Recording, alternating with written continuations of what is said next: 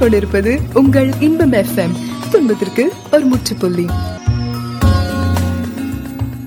ஆண்டவராகிய இயேசு கிறிஸ்துவின் நாமத்தினாலே மீண்டும் ஒரு விசை உங்கள் ஒவ்வொருவரையும் வாழ்த்தி வரவேற்பதில் மிகுந்த மகிழ்ச்சி அடைகிறேன். கர்த்தர் நல்லவர் அவர் கிருபை என்றும் உள்ளது. பிரியமானவர்களே இந்த நாளிலே நீதிமொழிகள் இருபத்தி இரண்டாம் அதிகாரத்தை நாம் வாசிக்க கேட்போம். திரளான ஐஸ்வர்யத்தை பார்க்கிலும் நற்கீர்த்தியே தெரிந்து கொள்ளப்படத்தக்கது. பொன் வெள்ளியை பார்க்கிலும் தயையே நலம். ஐஸ்வர்யவானும் தரித்திரனும் ஒருவரை ஒருவர் சந்திக்கிறார்கள். அவர்கள் அனைவரையும் உண்டாக்கினவர் கர்த்தர். விவேகி ஆபத்தை கண்டு மறைந்து கொள்ளுகிறான். பேதைகள் நெடுகப் போய் தண்டிக்கப்படுகிறார்கள். தாழ்மைக்கும் கர்த்தருக்கு பயப்படுதலுக்கும் வரும் பலன் ஐஸ்வர்யமும் மகிமையும் ஜீவனுமாம். மாறுபாடு உள்ளவனுடைய வழியிலே முள்ளுகளும் கண்ணிகளும் உண்டு. தன் ஆத்துமாவை காக்கிறவன் அவைகளுக்கு தூரமாய் விலகி போவான். பிள்ளையானவன் நடக்க வேண்டிய வழியிலே அவனை நடத்து. அவன் முதிர் வயதிலும் அதை விடாதிருப்பான். ஐஸ்வர்யவான் தரித்திரனை ஆளுகிறான். கடன் வாங்கினவன் கடன் கொடுத்தவனுக்கு அடிமை. அநியாயத்தை விதைக்கிறவன் வருத்தத்தை அறுப்பான். அவன் உக்கிரத்தின் மிலாறு ஒழியும். கருணை கண்ணன் ஆசீர்வதிக்கப்படுவான். அவன் தன் ஆகாரத்தில் தரித்திரனுக்கு கொடுக்கிறான். பரியாசக்காரனை துரத்திவிடு. அப்பொழுது வாது நீங்கும். விரோதமும் அவமானமும் ஒழியும். சுத்த இருதயத்தை விரும்புகிறவனுடைய உதடுகள் இனிமையானவைகள். ராஜா அவனுக்கு சிநேகிதனாவான். கர்த்தருடைய கண்கள் ஞானத்தை காக்கும். துரோகிகளின் வார்த்தைகளையோ அவர் தாறுமாறாக்குகிறார். வெளியிலே சிங்கம் வீதியிலே கொலையுண்பேன் என்று சோம்பேறி சொல்லுவான். பரஸ்திரீகளின் வாய் ஆழமான படுகுழி. கர்த்தருடைய கோபத்திற்கு ஏதுவானவன் அதிலே விழுவான். பிள்ளையின் நெஞ்சில் மதியினம் ஒட்டியிருக்கும். அதை தண்டனையின் பிரம்பு அகற்றி அவனை விட்டு அகற்றும் தனக்கு அதிகம் உண்டாக தரித்திரனை ஒடுக்குகிறவன் தனக்கு குறைச்சல் உண்டாக்கவே ஐஸ்வர்யவானுக்கு கொடுப்பான். உன் செவியை சாய்த்து ஞானிகளுடைய வார்த்தைகளை கேட்டு என் போதகத்தை உன் இருதயத்தில் வை. அவைகளை உன் உள்ளத்தில் காத்து அவைகளை உன் உதடுகளில் நிலைத்திருக்க பண்ணும்போது அது இன்பமாயிருக்கும். உன் நம்பிக்கை கத்தர் மேல் இருக்கும்படி இன்றைய தினம் அவைகளை உனக்கு தெரியப்படுத்துகிறேன். சத்திய வார்த்தைகளின் யதார்த்தத்தை நான் உனக்கு தெரிவிக்கும்படிக்கும் நீ உன்னை அனுப்பினவர்களுக்கு சத்திய வார்த்தைகளை மறுமொழியாக சொல்லும்படிக்கும் ஆலோசனையையும் ஞானத்தையும் பற்றி நான் உனக்கு முக்கியமானவைகளை எழுதவில்லையா? ஏழையா இருக்கிறான் என்று ஏழையை கொள்ளையிடாதே. சிறுமையானவனை நியாயாஸ்தலத்தில் உபத்திரவப்படுத்தாதே. கர்த்தர் அவர்களுக்காக வழக்காடி அவர்களை கொள்ளையிடுகிறவர்களுடைய பிராணனை கொள்ளையிடுவார். கோபக்காரனுக்கு தோழனாகாதே உக்கிரமுள்ள மனுஷனோடே நடவாதே. அப்படி செய்தால் நீ அவனுடைய வழிகளை கற்றுக்கொண்டு உன் ஆத்துமாவுக்கு கண்ணியை வருவிப்பாய். கையடித்து உடன்பட்டு கடனுக்காக பிணைப்படுகிறவர்களில் ஒருவனாகாதே. செலுத்த உனக்கு ஒன்றுமில்லாதிருந்தால் நீ படுத்திருக்கும் படுக்கையையும் அவன் எடுத்துக்கொள்ள வேண்டியதாகுமே. உன் பிதாக்கள் நாட்டின பூர்வ எல்லைக்குறியை மாற்றாதே. தன் வேலையில் ஜாக்கிரதையாக இருக்கிறவனை நீ கண்டால் அவன் நீசருக்கு முன்பாக நில்லாமல் ராஜாக்களுக்கு முன்பாக நிற்பான். ஹalleluya.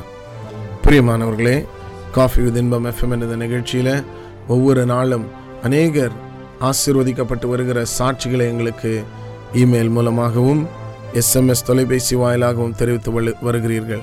ஆண்டவராகிய இயேசு கிறிஸ்து ஒருவருக்கு மட்டுமே சகல துதிகன மகிமையும் செலுத்துகிறோம்.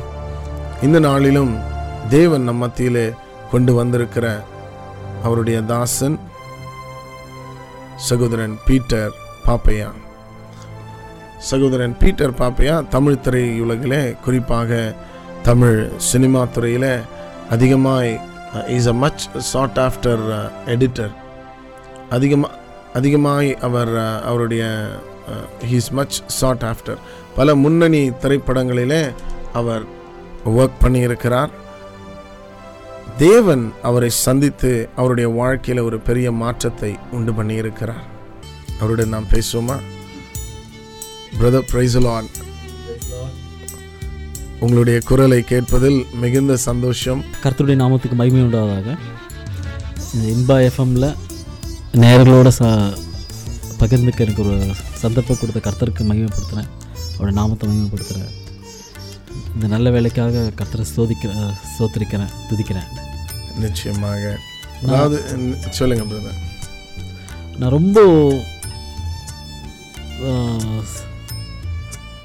சினிமாக்குள்ளே இருந்தாலும் இன்றைக்கி வந்து கர்த்தருக்குள்ளே இருக்கேன் அப்படின்னா அது பெரிய கிருபை.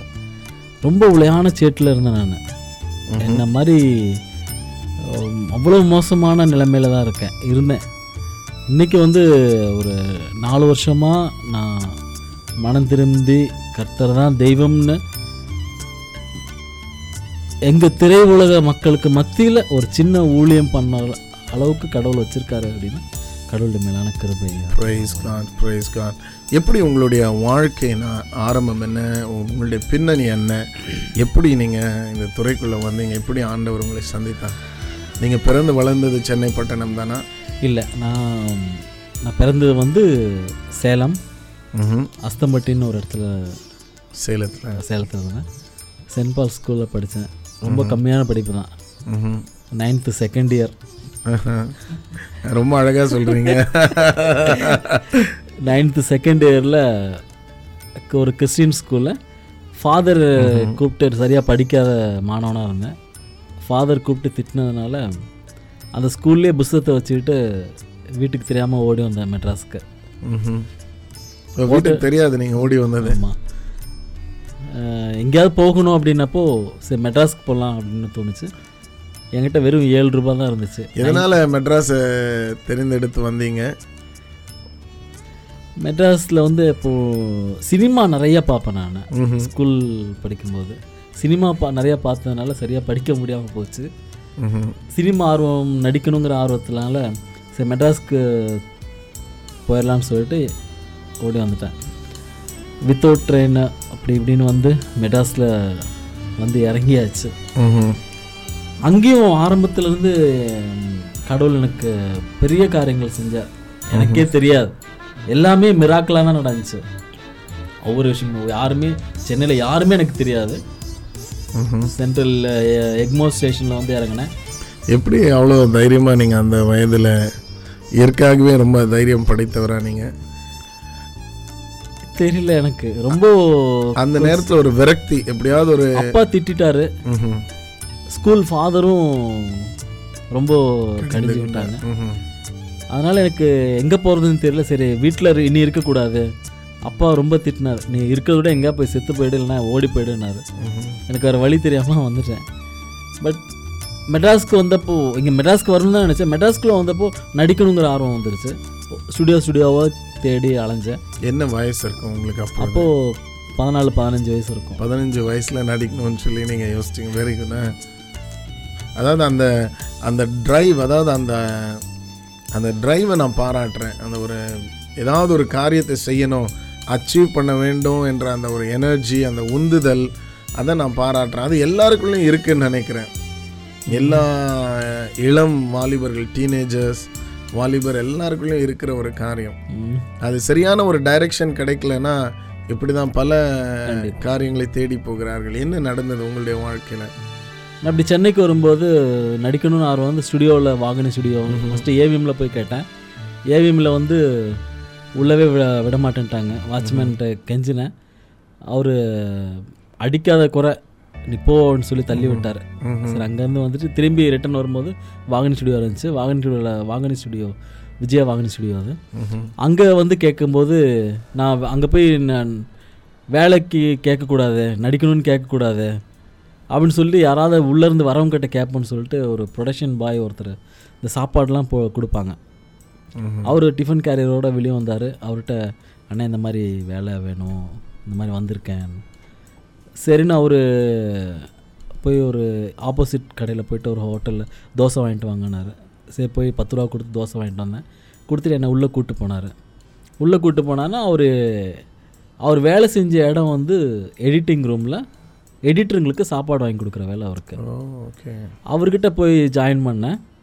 ஜாயின் பண்ணி எனக்கு அன்னைக்கு வந்து ninety sorry eighty eighty three eighty two eighty three அப்போது அப்போ எனக்கு ஒரு ரூபா சம்பளம் கொடுத்து ஒரு நாளைக்கு ஒரு நாளைக்கு ஒரு ரூபா சம்பளம். மூணு வேளை சாப்பாடு போட்டு ஒரு நாளைக்கு ஒரு ரூபா சம்பளம் கொடுப்பாரு. அந்த ஒரு ரூபாயில் என்ன பண்ணுவீங்க நீங்கள் ஒன்றும் பண்ண மாட்டேன். ஏன்னா மூணு வேளை சாப்பாடும் கிடச்சிருது. அந்த ஒரு ரூபா மிச்சமாக தான் இருக்கும் சும்மா தான் இருக்கும். சினிமா படம் பார்க்குறதுக்கு அதை யூஸ் பண்ணிப்பேன். சரி. அங்கே இருந்தேன் போட்டு ட்ராயர் செட்டோட தான் போயிருந்தேன். அங்கேயே படுத்து அந்த வாகினி ஸ்டுடியோலே படுத்துக்கிட்டு இது பண்ணிட்டு ப்ரொடக்ஷனில் எல்லாத்துக்கும் சாப்பாடு போடுற வேலை. எச் எல்லாம் முடிச்சது பிறகு எச்சலை எடுத்து எச்சு கிளாஸ் கழுவி. அவங்களுக்காக இது பண்ணிட்டு இருப்பேன் அப்போ நீங்கள் யோசிச்சது மாதிரி ஏதாவது உங்களுக்கு நினைவு வருதா? ஐயோ நம்ம வீட்லயே இருந்திருக்கலாமே அப்படின்னு ஏதாவது கவலைப்பட்ட மாதிரி நினைவு இருக்கா? இல்லை எப்படி உங்களுடைய மனநிலை எப்படி இருந்தது? இல்லை எப்படி சாதி இல்லை இதுக்கு மேலே சாதிக்கணும் அப்படின்னு யோசிச்சிங்களா? என்ன யோசிச்சிங்க? அப்போல்லாம் வந்து சாதிக்கணும் அப்படிங்கிற எண்ணம்லாம் கிடையாது. விட்டு விட்டு வந்தாச்சு ஒரு இடத்துல செட்டில் ஆயிட்டோம். அங்கே இருக்கிற சின்ன ப என்ன என்ன தெரியல இன்னும் ஒன்றும் தெரியல. அப்படியே போயிட்டு இருந்தது. அப்புறம் செகண்ட் சண்டே வந்து கம்பல்சரி ஹாலிடே இங்கே சென்னையில் ஸ்டுடியோஸு அப்போது அங்கே ஸ்டுடியோவில் நான் தங்க முடியாது. தங்க முடியாத சூழ்நிலை என்ன பண்ணுவேன்? அன்னைக்கு வந்து அந்த எடிட்டர் கேட்டார். நாளைக்கு செகண்ட் சண்டே வச்சு எங்கே எங்கடா இருப்பேன்னு கேட்டார். நான் சொன்னேன் அப்போ செகண்ட் ஷோ படம் பார்த்துட்டு வந்து வாகனி ஸ்டுடியோக்கு வெளியே படுத்துப்பேன். அப்படி தான் இருந்துச்சு. படம் பார்த்துட்டு வந்து வெளியே வாகனி ஸ்டுடியோவில் படுத்துருவோம் அடுத்த நாள் காலையில் உள்ளே வருவோம். அப்படிங்கிறப்போ சொன்னேன் இல்லை என் வீட்டுக்கு வான்னு சொல்லி அன்றைக்கி நைட் அவர் கூப்பிட்டு போயிட்டார். எடிட்டர் கூப்பிட்டு போயிட்டார். அவர் வீட்டில் போய் தங்க ஆரம்பித்தேன் இது வந்து ஒரு மாதம் கழிச்சு. நடந்தது. அப்புறம் அவர் வீட்டில் தங்கிட்டு அப்புறம் அவருக்கு பர்சனலாக இருந்தேன். எடிட்டருக்கு பர்சனலாக இருந்தேன்.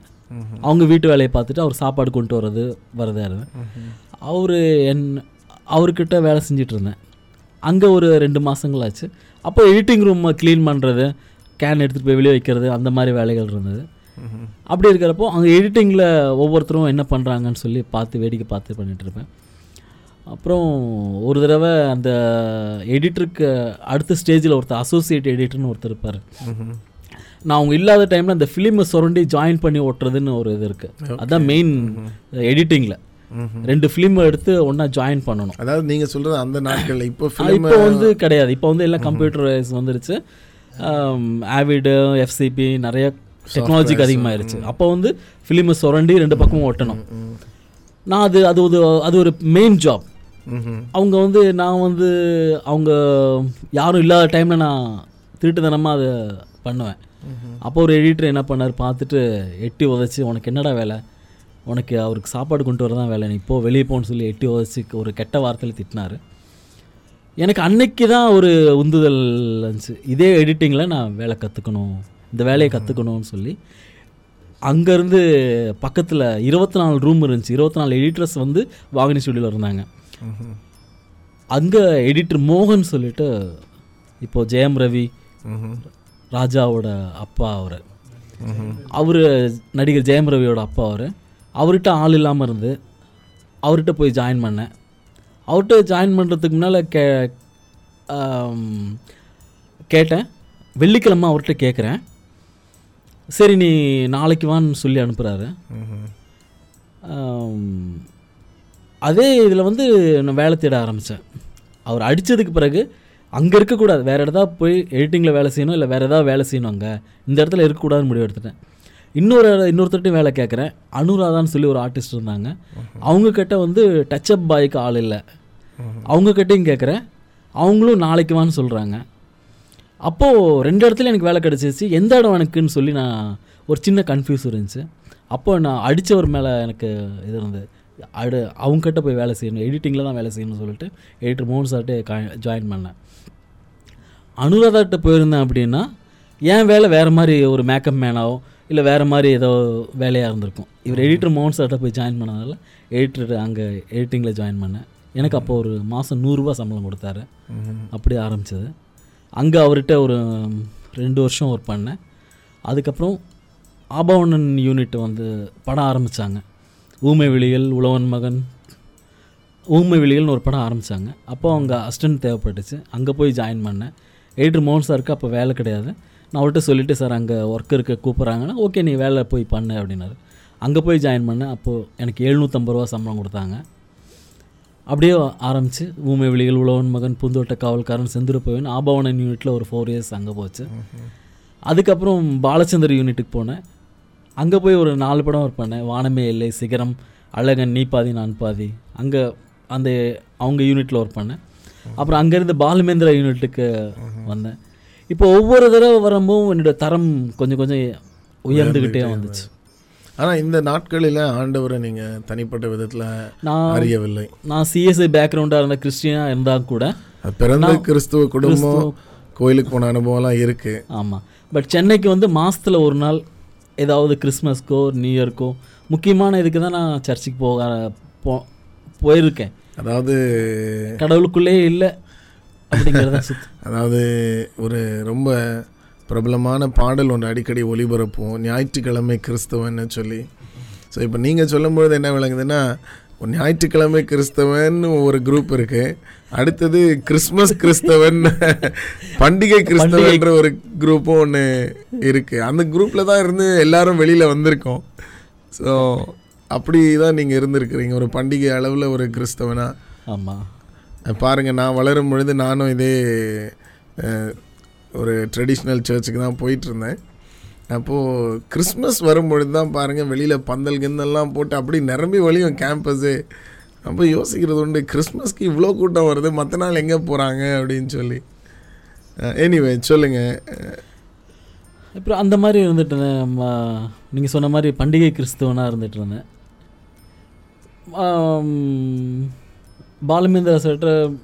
ஒரு அங்கே ஒரு seven years back seven years work பண்ணியிருக்கேன் ஒரு நாள் நான் சேலம் போகிறப்போ எனக்கு தெரிஞ்ச ஒரு ஃபேமிலி கிறிஸ்டின் ஃபேமிலி சொல்லுவாங்க நீ சென்னையில் இருக்கியே டிஜிஎஸ் தினரன் பிரதர் போய் பார்த்தியா ஜீசஸ் கால் போனியா? அங்கே போனியா? இங்கே போனியா? அந்த மீட்டிங் போனியா? அங்கேயா எனக்கு இது பண்ணுவாங்க. எனக்கு ரொம்ப வெக்கமாக இருக்கும்.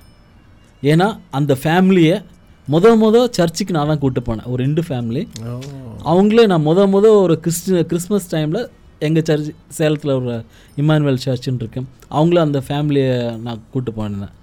அவங்க ரட்சிக்கப்பட்டு அவங்க ரொம்ப விசுவாசிச்சுட்டு அவங்க நான் சென்னைக்கு போகிறப்போ ஒரு இது வந்து ஒரு ஒரு பத்து வருஷம் கேப். இது வந்து ஒரு பத்து வருஷம் கேப் சரி. அவங்க கே- கேட்க ஆரம்பிச்சாங்க. நீங்கள் அங்கே போனீங்களா? மோகன்ஸ் இப்போ அவர் டிஜஸ் அவர் மீட்டிங் போனீங்களா? ஜீசஸ் கால் போனீங்களா? அங்கே போனீங்களா? அங்கே போய் பாருங்க. எனக்கு ரொம்ப வெக்கமாக இருக்கும். சென்னையில் இருந்துட்டு இவங்கெல்லாம் போய் பார்க்கலையே இவங்க சொல்கிறாங்களே அப்படிங்கிறதுக்காக சரி அங்கே ஜீசஸ் கால் போய் பார்ப்போம். அப்படின்னு சொல்லிட்டு ஒரு நாள் கிறிஸ்மஸ் அன்னைக்கு எப்பயுமே நான் கிறிஸ்மஸ்க்கு அப்போ சேலத்துக்கு வந்துடுவேன் கிறிஸ்மஸ் நியூ இயர்க்கு வந்து என் அங்கே இருக்கிறதுனால சேலத்துக்கு வந்துடுவேன் அப்போ அந்த கிறிஸ்மஸ் அப்போ இணைந்த கைகள்னு சொல்லி ஒரு படம் ஒர்க் பண்ணிகிட்ருக்கேன் எனக்கு ஊருக்கு போக முடியாத சூழ்நிலை. அப்போ அந்த டைம் வந்து நான் சர்ச்சுக்கு போகிறேன் சாரி அந்த டைமில் நான் ஜி கிறிஸ்மஸ் அன்னைக்கு ஜீசஸ் கால் போகணும்னு நினச்சிட்டு சைக்கிள் எடுத்துகிட்டு நான் ரோட்டில் வந்துட்டுருக்கேன். வந்துட்டு இருக்கும்போது நான் மவுண்ட் ரோடில் ஒரு பெரிய கிராஸ் சர்ச் இருந்துச்சு. அந்த சர்ச்சு தான் ஜீசஸ் கால்னு நினச்சிக்கிட்டு எல்லாம் கூட்டம் கூட்டமாக போயிட்டு இருந்தாங்க. நான் உள்ளே போனேன். உள்ளே போனால் எனக்கு இடம் கிடையாது. கிறிஸ்மஸ் அன்னைக்கு ஃபுல்லாக அந்த சர்ச் ஃபுல்லாக நிறைஞ்சிருச்சு. கடைசியில் அந்த என்ன சர்ச்சுன்னு பார்த்தா புதுவாழ்வு ஏஜி சபைன்னு சொல்லிட்டு அந்த சர்ச்சாக இருந்தது. ஃபுல்லாக டம்ப்பாக இருந்தது. போகிறதுக்கே இடம் இல்லை. இங்கே எப்படி போகிறதுன்னு நான் அப்படியே யோசிச்சுட்டு இருக்கும்போது ஒருத்தர் அந்த டோரை ஓப்பன் பண்ணிவிட்டு வெளியே வந்தாங்க. வெளியே வந்தாங்க. அந்த கேப்பில் நான் உள்ளே போயிட்டேன். சர்ச்சுக்கெலாம் ஒர்ஷிப் அங்கே நடந்துட்டு இருந்துச்சு. நான் எங்கே உட்காருதுன்னு பார்த்தா எனக்காக ஒரு சீட்டு காலியாக இருக்கிற மாதிரி இந்த ஃபுட் பாஸ்டர் ப்ரேயர் பண்ணுற ஃபுட்பால் அந்த ஸ்டேஜுக்கு பக்கத்துலேயே பக்கத்துலயே, பக்கத்துலயே. மெயின்லேயே ஒரு பொண்ணு பக்கத்தில் ஒரு சின்ன பொண்ணு அது பக்கத்தில் ஒரு சீட் மட்டும் காலியாக இருந்தது. அந்த சர்ச்சில் வந்து மினிமம் அப்போ வந்து ஒரு மினிமம் ஒரு பத்தாயிரம் பேர் இருந்திருப்பாங்க அந்த சர்ச்சில். அந்த ஒரு இடம் மட்டும் எனக்காக கால் இருந்த கால் இருந்துச்சு. அவ்வளோ இதுலேயும். நான் உட்காந்துருந்தேன் உட்காந்துட்டு என்ன எல்லாம் பயங்கரமாக ஆராதனை துதி ஆராதனை எல்லாம். எனக்கு அது புதுசாக இருந்தது. இந்த ஒர்ஷிப்பு ஆவிக்குரிய இதெல்லாம் நான் பார்த்ததே கிடையாது. நான் இங்கே எல்லாம் புதுசாக அந்நிய பக்கத்தில் இருக்க ஒரு சின்ன பொண்ணு வந்து அந்நிய பாஷை பேசுனுச்சு. எனக்கு ஏதோ ஒரு எனக்கு ஒரு மாதிரி இருந்தது. என்ன யோசிச்சீங்க அந்த நேரத்துல? அந்த நேரத்தில் என்னது இப்படிலாம் பேசுகிறாங்களே என்னது புது எனக்கு அப்போ ஒரு புது அனுபவமாக இருந்துச்சு. அப்புறம் அன்னைக்கு மெசேஜ் வந்து எனக்காகவே பாஸ்டர் பேசின மாதிரி சில வார்த்தைகள் இன்னைக்கு அன்னைக்கு தொட்டுச்சு. ம்ஹும். சரின்னு அன்னைக்கு முடிஞ்சது வெளியே வந்துட்டேன். அடுத்த நாள் சண்டே போனேன். சண்டேவும் நான் பாஸ்டர் மெசேஜ் கொடுத்துட்ருக்காரு. அந்த டைமில் தான் சர்ச்சுக்குள்ளே நுழையிறேன். அப்போவும் என்னை குறித்து ஒரு ஒரு நாலஞ்சு வார்த்தைகள் நான் பண்ண தவறுகளை குறித்து நான் பண்ண காரியங்களை குறித்து அவர் பேசிகிட்டு இருந்தார். எனக்கு அப்போவே அ- அழ வந்துச்சு. அப்படியே போய் உட்காந்துட்டேன் உட்காந்து முடிச்சுட்டு இந்த சர்ச்சுக்கு புதுசாக வந்தவங்களாம் வாங்கன்னு சொல்லி கூப்பிட்டப்போ போனேன். போயிட்டு எனக்காக ஒரு பிரதர் வந்தார். வந்துட்டு அவர் என்னை கேட்டு விசாரிச்சுட்டு எனக்காக ப்ரேயர் பண்ணார். இப்போ சினிமாவில் இருக்குன்னு சொன்ன உடனே அவர் என்னை தொடர்பு கொண்டு அவர் இப்போது எனக்காக அவர் டெய்லி என்கிட்ட பேசுவார். பிரதர் என்ன பண்ணுறீங்க எது பண்ண எங்கே போனீங்க? இங்கே வந்தீங்கன்னு சொல்லி ரொம்ப விசாரித்து ரொம்ப பேசினேன் எனக்கு இந்த மெட்ராஸில் வந்து ஒரு பத்து பன்னெண்டு ஒரு பதினஞ்சு வருஷமாக அப்படியே யாரும் ஃப்ரெண்ட்ஷிப்பே கிடையாது. என்ன என்னுடைய நலனை குறித்து விசாரிக்கிறது பண் அப்புறம் ஒவ்வொரு மீ மீட்டிங்க்கு ஒவ்வொன்றுக்கும் கூடுவார். பண்டிகை கிறிஸ்தவனாக இருந்தவன் அதுக்கப்புறம் அந்த பிரதரை சந்திச்சதுக்கப்புறம் வாரத்தில் மூணு நாள் சர்ச்சுக்கு போக ஆரம்பித்தேன் வாரத்தில் மூணு நாள் சண்டே இருப்பேன் சாட்டர்டே இருப்பேன் புதன்கிழமை இருப்பேன். அதாவது உங்களை இருக்கிற வண்ணமாக ஒருவர் ஏற்றுக்கொண்டு தேவனுடைய அன்பை வெளிப்படுத்தின உடனே உங்களுக்கு அது வித்தியாசமாக தெரிஞ்சது இல்லையா? இன்றைக்கி நம்ம அநேகரை வந்து ஒதுக்கி வைக்கும் பொழுது தேவனுடைய அன்பை அவங்களுக்கு வெளிப்படுத்த முடியலை. ஸோ என்ன நடந்தது பிரதர் நீங்கள் சபைக்கு போக ஆரம்பித்த உடனே எதனால் நீங்கள் அந்த மூன்று நாட்கள் சபைக்கு போனீங்க? எப்படி அவர் வந்து அவருடைய அவர் காண்பித்த அன்பு தான் அதுக்கு காரணம் அன்பு தான் அன்பு தான். அவர் என் மேலே அவ்வளோ பாசமாக வச்சுருந்தார். அவ்வளோ பாசமாக ஒரு ஒரு தகப்பன் உண்மையான தகப்பன் எவ்வளோ பாசம் வச்சுருப்பாரோ. அப்படி என் மேலே அன்பு காட்ட ஆரம்பிச்சார். ஒரு தாயோட அன்பு அவர்கிட்ட தெரிஞ்சது. அப்படி என்னை ரொம்ப நேசிக்க ஆரம்பித்தார். அதுக்கப்புறம் புதன்கிழமையான நைட் ப்ரேயரில் அங்கே ப்ரேயர் பண்ணுவோம். ப்ரேயர் பண்ணும்போது என்னுடைய காரியங்களுக்காக அவர் ப்ரேயர் பண்ண ஆரம்பித்தார். ஒரு தடவை என்னுடைய ஒரு படத்துலேருந்து அந்த படம் பேர் சொல்ல விரும்பல. அந்த படத்துலேருந்து ஒரு அமௌண்ட்டு எனக்கு ஒரு 40000 ரூபா பேலன்ஸ் வர வேண்டியது வரல. அந்த பிரதர்ஸ்லாம் சேர்ந்து ஒரு பதினஞ்சு பேர் சேர்ந்து ப்ரேயர் பண்ண ஆரம்பித்தாங்க அந்த இதில். ப்ரேயர் பண்ண ஆரம்பித்து அடுத்த ரெண்டாவது மூணாவது வாரத்திலே அந்த ப்ரொடியூசரே வந்து ப்ரொடியூசர் வந்து நான் தரமாட்டேன்னு சொன்னவர். எனக்கு மூணாவது வாரத்திலே அந்த பணத்தை வந்து எனக்கு கொடுத்து ரிட்டர்ன் பண்ணார். அந்த அப்போது ரொம்ப தொடப்பட்டேன். ஜெபத்துக்கான வல்லமை அப்போ தான் புரிஞ்சுது. தடைகள் உடைந்து ஆசீர்வாதம் வர ஆரம்பிச்சது. வண்டர்ஃபுல் அப்போ தான் நான் முதல் முதல் எனக்கு என்னுடைய முதல் கர்த்தருடைய அனுபவம் அதுவாக இருந்தது. அந்த அதுக்கப்புறம் அந்த பிரதர்ஸ்லாம் எனக்கு இது பண்ணி ஒவ்வொரு காரியத்துக்காகவும் இது பண்ணுவாங்க. அப்புறம் என்னுடைய தங்கச்சி தங்கச்சியோட மேரேஜ் தங்கச்சியோட மேரேஜுக்கு அப்போது ஸோ இது உங்கள் தொழில் பகுதியில் நீங்கள் கடினமான சூழ்நிலைகளின் வழியாய் கடந்து போகும் பொழுது தேவன் வந்து தேவனை நோக்கி பார்க்கும் பொழுது ஆண்டவர் அற்புதம் செய்தார். இல்லையா? ஆமாம் நிச்சயமாக. அன்பு நேயர்களே சகோதரன் பீட்டர் பாப்பி அவர்களோடு நாம் பேசிக் கொண்டிருக்கிறோம் அஹ், தமிழ் திரையுற உ- உலகிலே ஒரு முன்னணி எடிட்டர் எடிட்டர்னா தமிழில் என்ன? படத்தொகுப்பாளர். பட தொகுப்பாளர் அருமையான ஒரு வார்த்தை. எடிட்டர்னு சொல்லும்போது கட் பண்ணுறது சேர்க்கறது வரும். தொகுப்பாளர்ன்றது ரொம்ப பியூட்டிஃபுல்லாக இருக்குது ஸோ இந்த எடிட்டர் இல்லைன்னு சொன்னால் ரொம்ப கேவலமாக இருக்கும். உண்மை அதுதான். ஸோ எடிட்டர்ஸ்க்கும் அவார்டு இருக்குது எப்படி ஒரு டாக்குமெண்ட்ரியோ இல்லை கதை வசனம் கொண்ட ஒரு திரைப்படமோ இல்லை ஒரு நாடகத்தை ஒரு ரெக்கார்ட் பண்ணி வீடியோவாக ப்ரெசென்ட் பண்ணுறதோ அந்த எடிட்டர் கையில் தான் அதனுடைய அழகு இருக்குது இல்லைங்களா? கண்டிப்பாக லைக் தட் ஒரு டெய்லரிங் ஜாப் மாதிரின்னு வச்சுக்கோங்களேன். நமக்கு வந்து ஒரு ஃபுல் கிளாத்தாக கொடுத்துருவாங்க. அதுக்கு ஒரு உருவம் பண்ணி ஷர்ட்டு பேண்ட் மாதிரி ஒரு உருவம் பண்ணி கொடுக்கறது எடிட்டரோட ஜாப் நிச்சயமா ரொம்ப அந்த உருவம் இல்லை என்றால் நமக்கு உடலுக்கும் மரியாதை இல்லை. அந்த ட்ரெஸ்ஸுக்கும் மரியாதை இல்லை. ஒரு லைக் தட் ஒரு ஷர்ட்டு மாதிரின்னு வச்சுக்கோங்களேன். ஷார்ட்டை உருவம் பண்ணுறதுக்கு அவன் எவ்வளோ கஷ்டப்படுறானோ அதே மாதிரி தான் அவங்க ஒரு ஒரு டைரக்டர் ப்ரொடியூசர்ஸ் வந்து ஒரு ரா மெட்டீரியலாக எங்கள் கையில் கொடுத்துருவாங்க. அதை வந்து ஒரு அவங்க ஒரு அளவு கொடுத்துருவாங்க. இந்த இதுக்கு இது ஒரு அளவு கொடுத்துருவாங்க. அந்த அளவுக்கு ஏற்ற மாதிரி நாங்கள் வெட்டி ஒட்டி அதுக்கு மேலே எங்களுடைய கிரியேட்டிவ் ஏதாவது காலர் இப்படி வச்சுக்கலாமா? பட்டனை இப்படி வச்சுக்கலாமா? பட்டன் இங்கே அவங்க ஒரு இடத்துல பட்டன் வைக்கணும்னு ஸ்கிரிப்டில் எழுதியிருப்பாங்க. நாங்கள் இப்படி வச்சு பார்க்கலாமேன்னு ஒரு எக்ஸ்பெரிமெண்ட் பண்ணி பார்ப்போம். அந்த மாதிரி நிறையா டைரக்டருங்களுக்கும் எங்களுக்கும் ஒரு இது வரும். அதில் பெட்டர்மெண்ட் எதுவும் அவங்க ஏற்றுப்பாங்க வண்டர்ஃபுல் வண்டர்ஃபுல் பிரதர் ஸோ நீங்கள் வந்து இப்படி ஒரு வித்தியாசமான வாழ்க்கையை வாழ்ந்து கொண்டு இருந்தீர்கள் அதாவது ஒரு பண்டிகை கிறிஸ்தவனாக ஸோ எப்படி ஆண்டவர் உங்களை சந்தித்தார்? அதாவது நீங்கள் ஆண்டவரை அறியாமல் இருந்த பொழுதும் தனிப்பட்ட விதத்தில் அறியாமல் இருந்த பொழுதும் தேவனுடைய கிருபை உங்கள் மேலே இருந்தது போல தான் தோன்றுகிறது. ஒவ்வொரு முறை கடினமான சூழ்நிலையின் வழியாய் போகும் பொழுதும் நீங்கள் ஜபிக்கிற யாரையாவது நாடு நீங்கள் அவங்க ஜெபத்தின் மூலமாக உங்களுக்கு அற்புதம் கிடைத்தது. இல்லையா?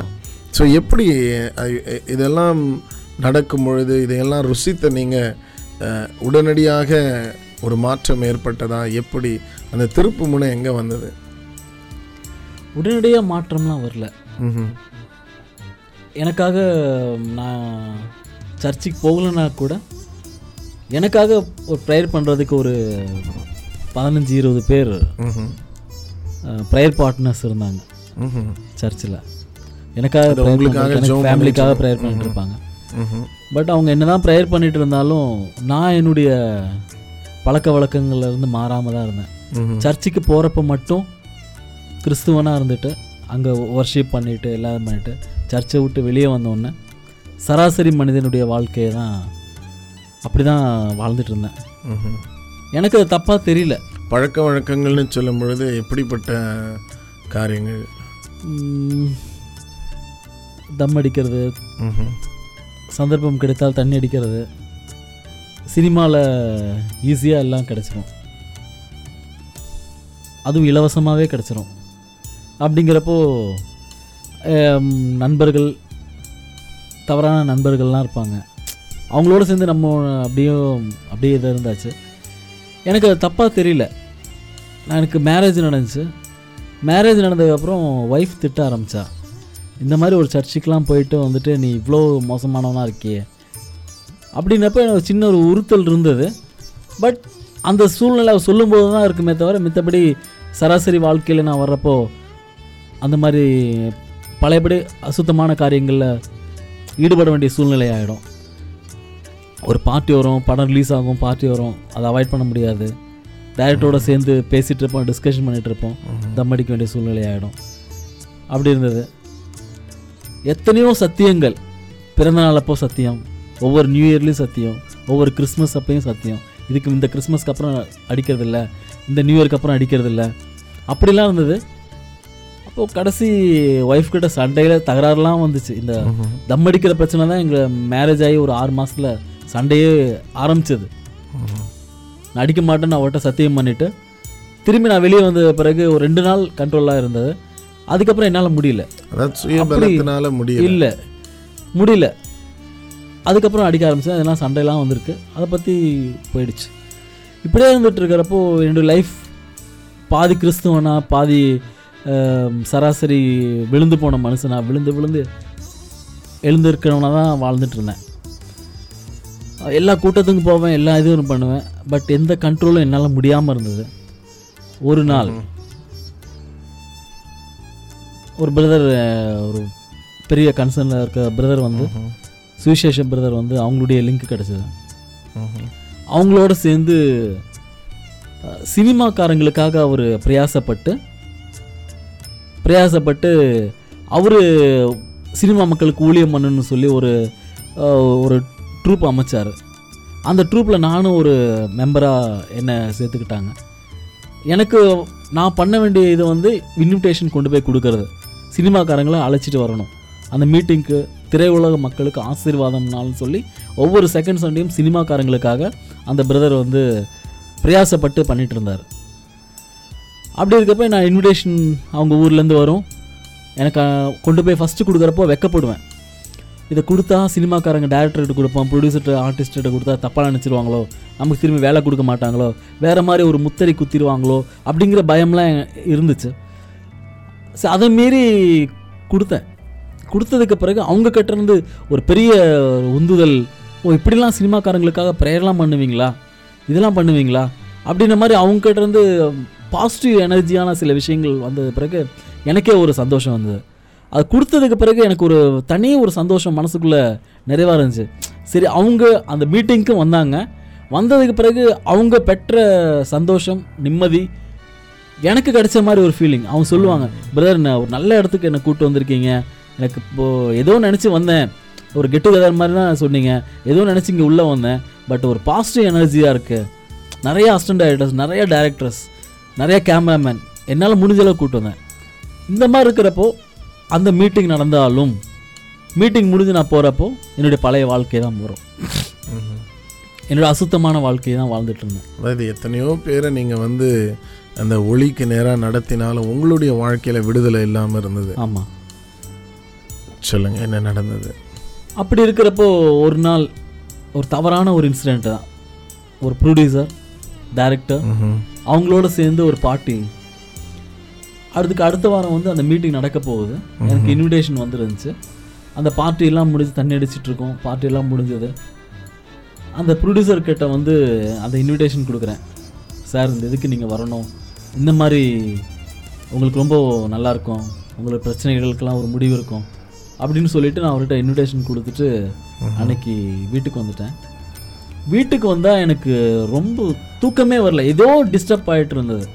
நம்ம ரொம்ப தப்பு பண்ணிட்டோம் அப்படின்ற மாதிரி மனசு ரொம்ப உறுத்திட்டு இருந்தது. தண்ணி அடிச்சிட்டு அந்த ப்ரொடியூசருக்கு நம்ம இந்த இன்விடேஷனை கொடுக்கணுமா? மனசு ரொம்ப உறுத்திட்டு இருந்துச்சு. அன்னைக்கு தூக்கமே வரல. ரொம்ப நேரம் விடிய காலம் வரைக்கும் தூக்கம் வரல. அப்புறம் அந்த மீட்டிங்கும் வந்துச்சு. அந்த டைரக்டர் அந்த ப்ரொடியூசரும் வந்தார். ரொம்ப சந்தோஷமாக இருந்துச்சு. அப்புறம் பிரதர்கிட்ட சொ மீட்டிங்லாம் முடிச்சுட்டு போகிறப்போ பிரதர் எல்லாத்துக்கும் ப்ரேயர் பண்ணி அனுப்புவார். அப்போது நான் போய் ப்ரேயரில் நின்னேன். நிற்கும்போது என்னுடைய சொன்னேன் பிரதர் இந்த மாதிரி எனக்கு வலிக்க வலிக்க விழுந்துட்டுருக்கேன் பிரதர் நான் தப்பு பண்ணுறேன்னு நல்லா தெரியுது. பட் என்ன என்ன இருந்தாலும் என்ன அதுலேருந்து மீள முடியல. அப்படின்னு சொல்லி அவர்கிட்ட சொன்னேன். அவர் கேஷுவலாக வந்துட்டு கையை பிடிச்சார். கையை பிடிச்சி இனி விழமாட்டீங்க பிரதர் விழமாட்டீங்க அப்படின்னாரு. அந்த ஒரே வார்த்தை. அதுக்கப்புறம் இன்னைக்கு நாலு வருஷம் ஆச்சு. நாலு வருஷமா எந்த ஒரு கெட்ட பழக்கமும் இல்லாமல் இருக்கேன். கடவுள் என்ன அவ்வளோ ஆசீர்வச்சிருக்காரு. அதுக்கப்புறம் அதன் பிறகு நீங்கள் எப்படி இப்போ அந்த மாதிரி ஆட்களை சந்திக்கும் பொழுது எப்படி அதே சூழ்நிலை தான் எப்படி இப்போ அவங்க மது பாட்டில் வைக்கும்போது நீங்கள் எப்படி அதை மேற்கொண்டீங்க? கண்டிப்பா.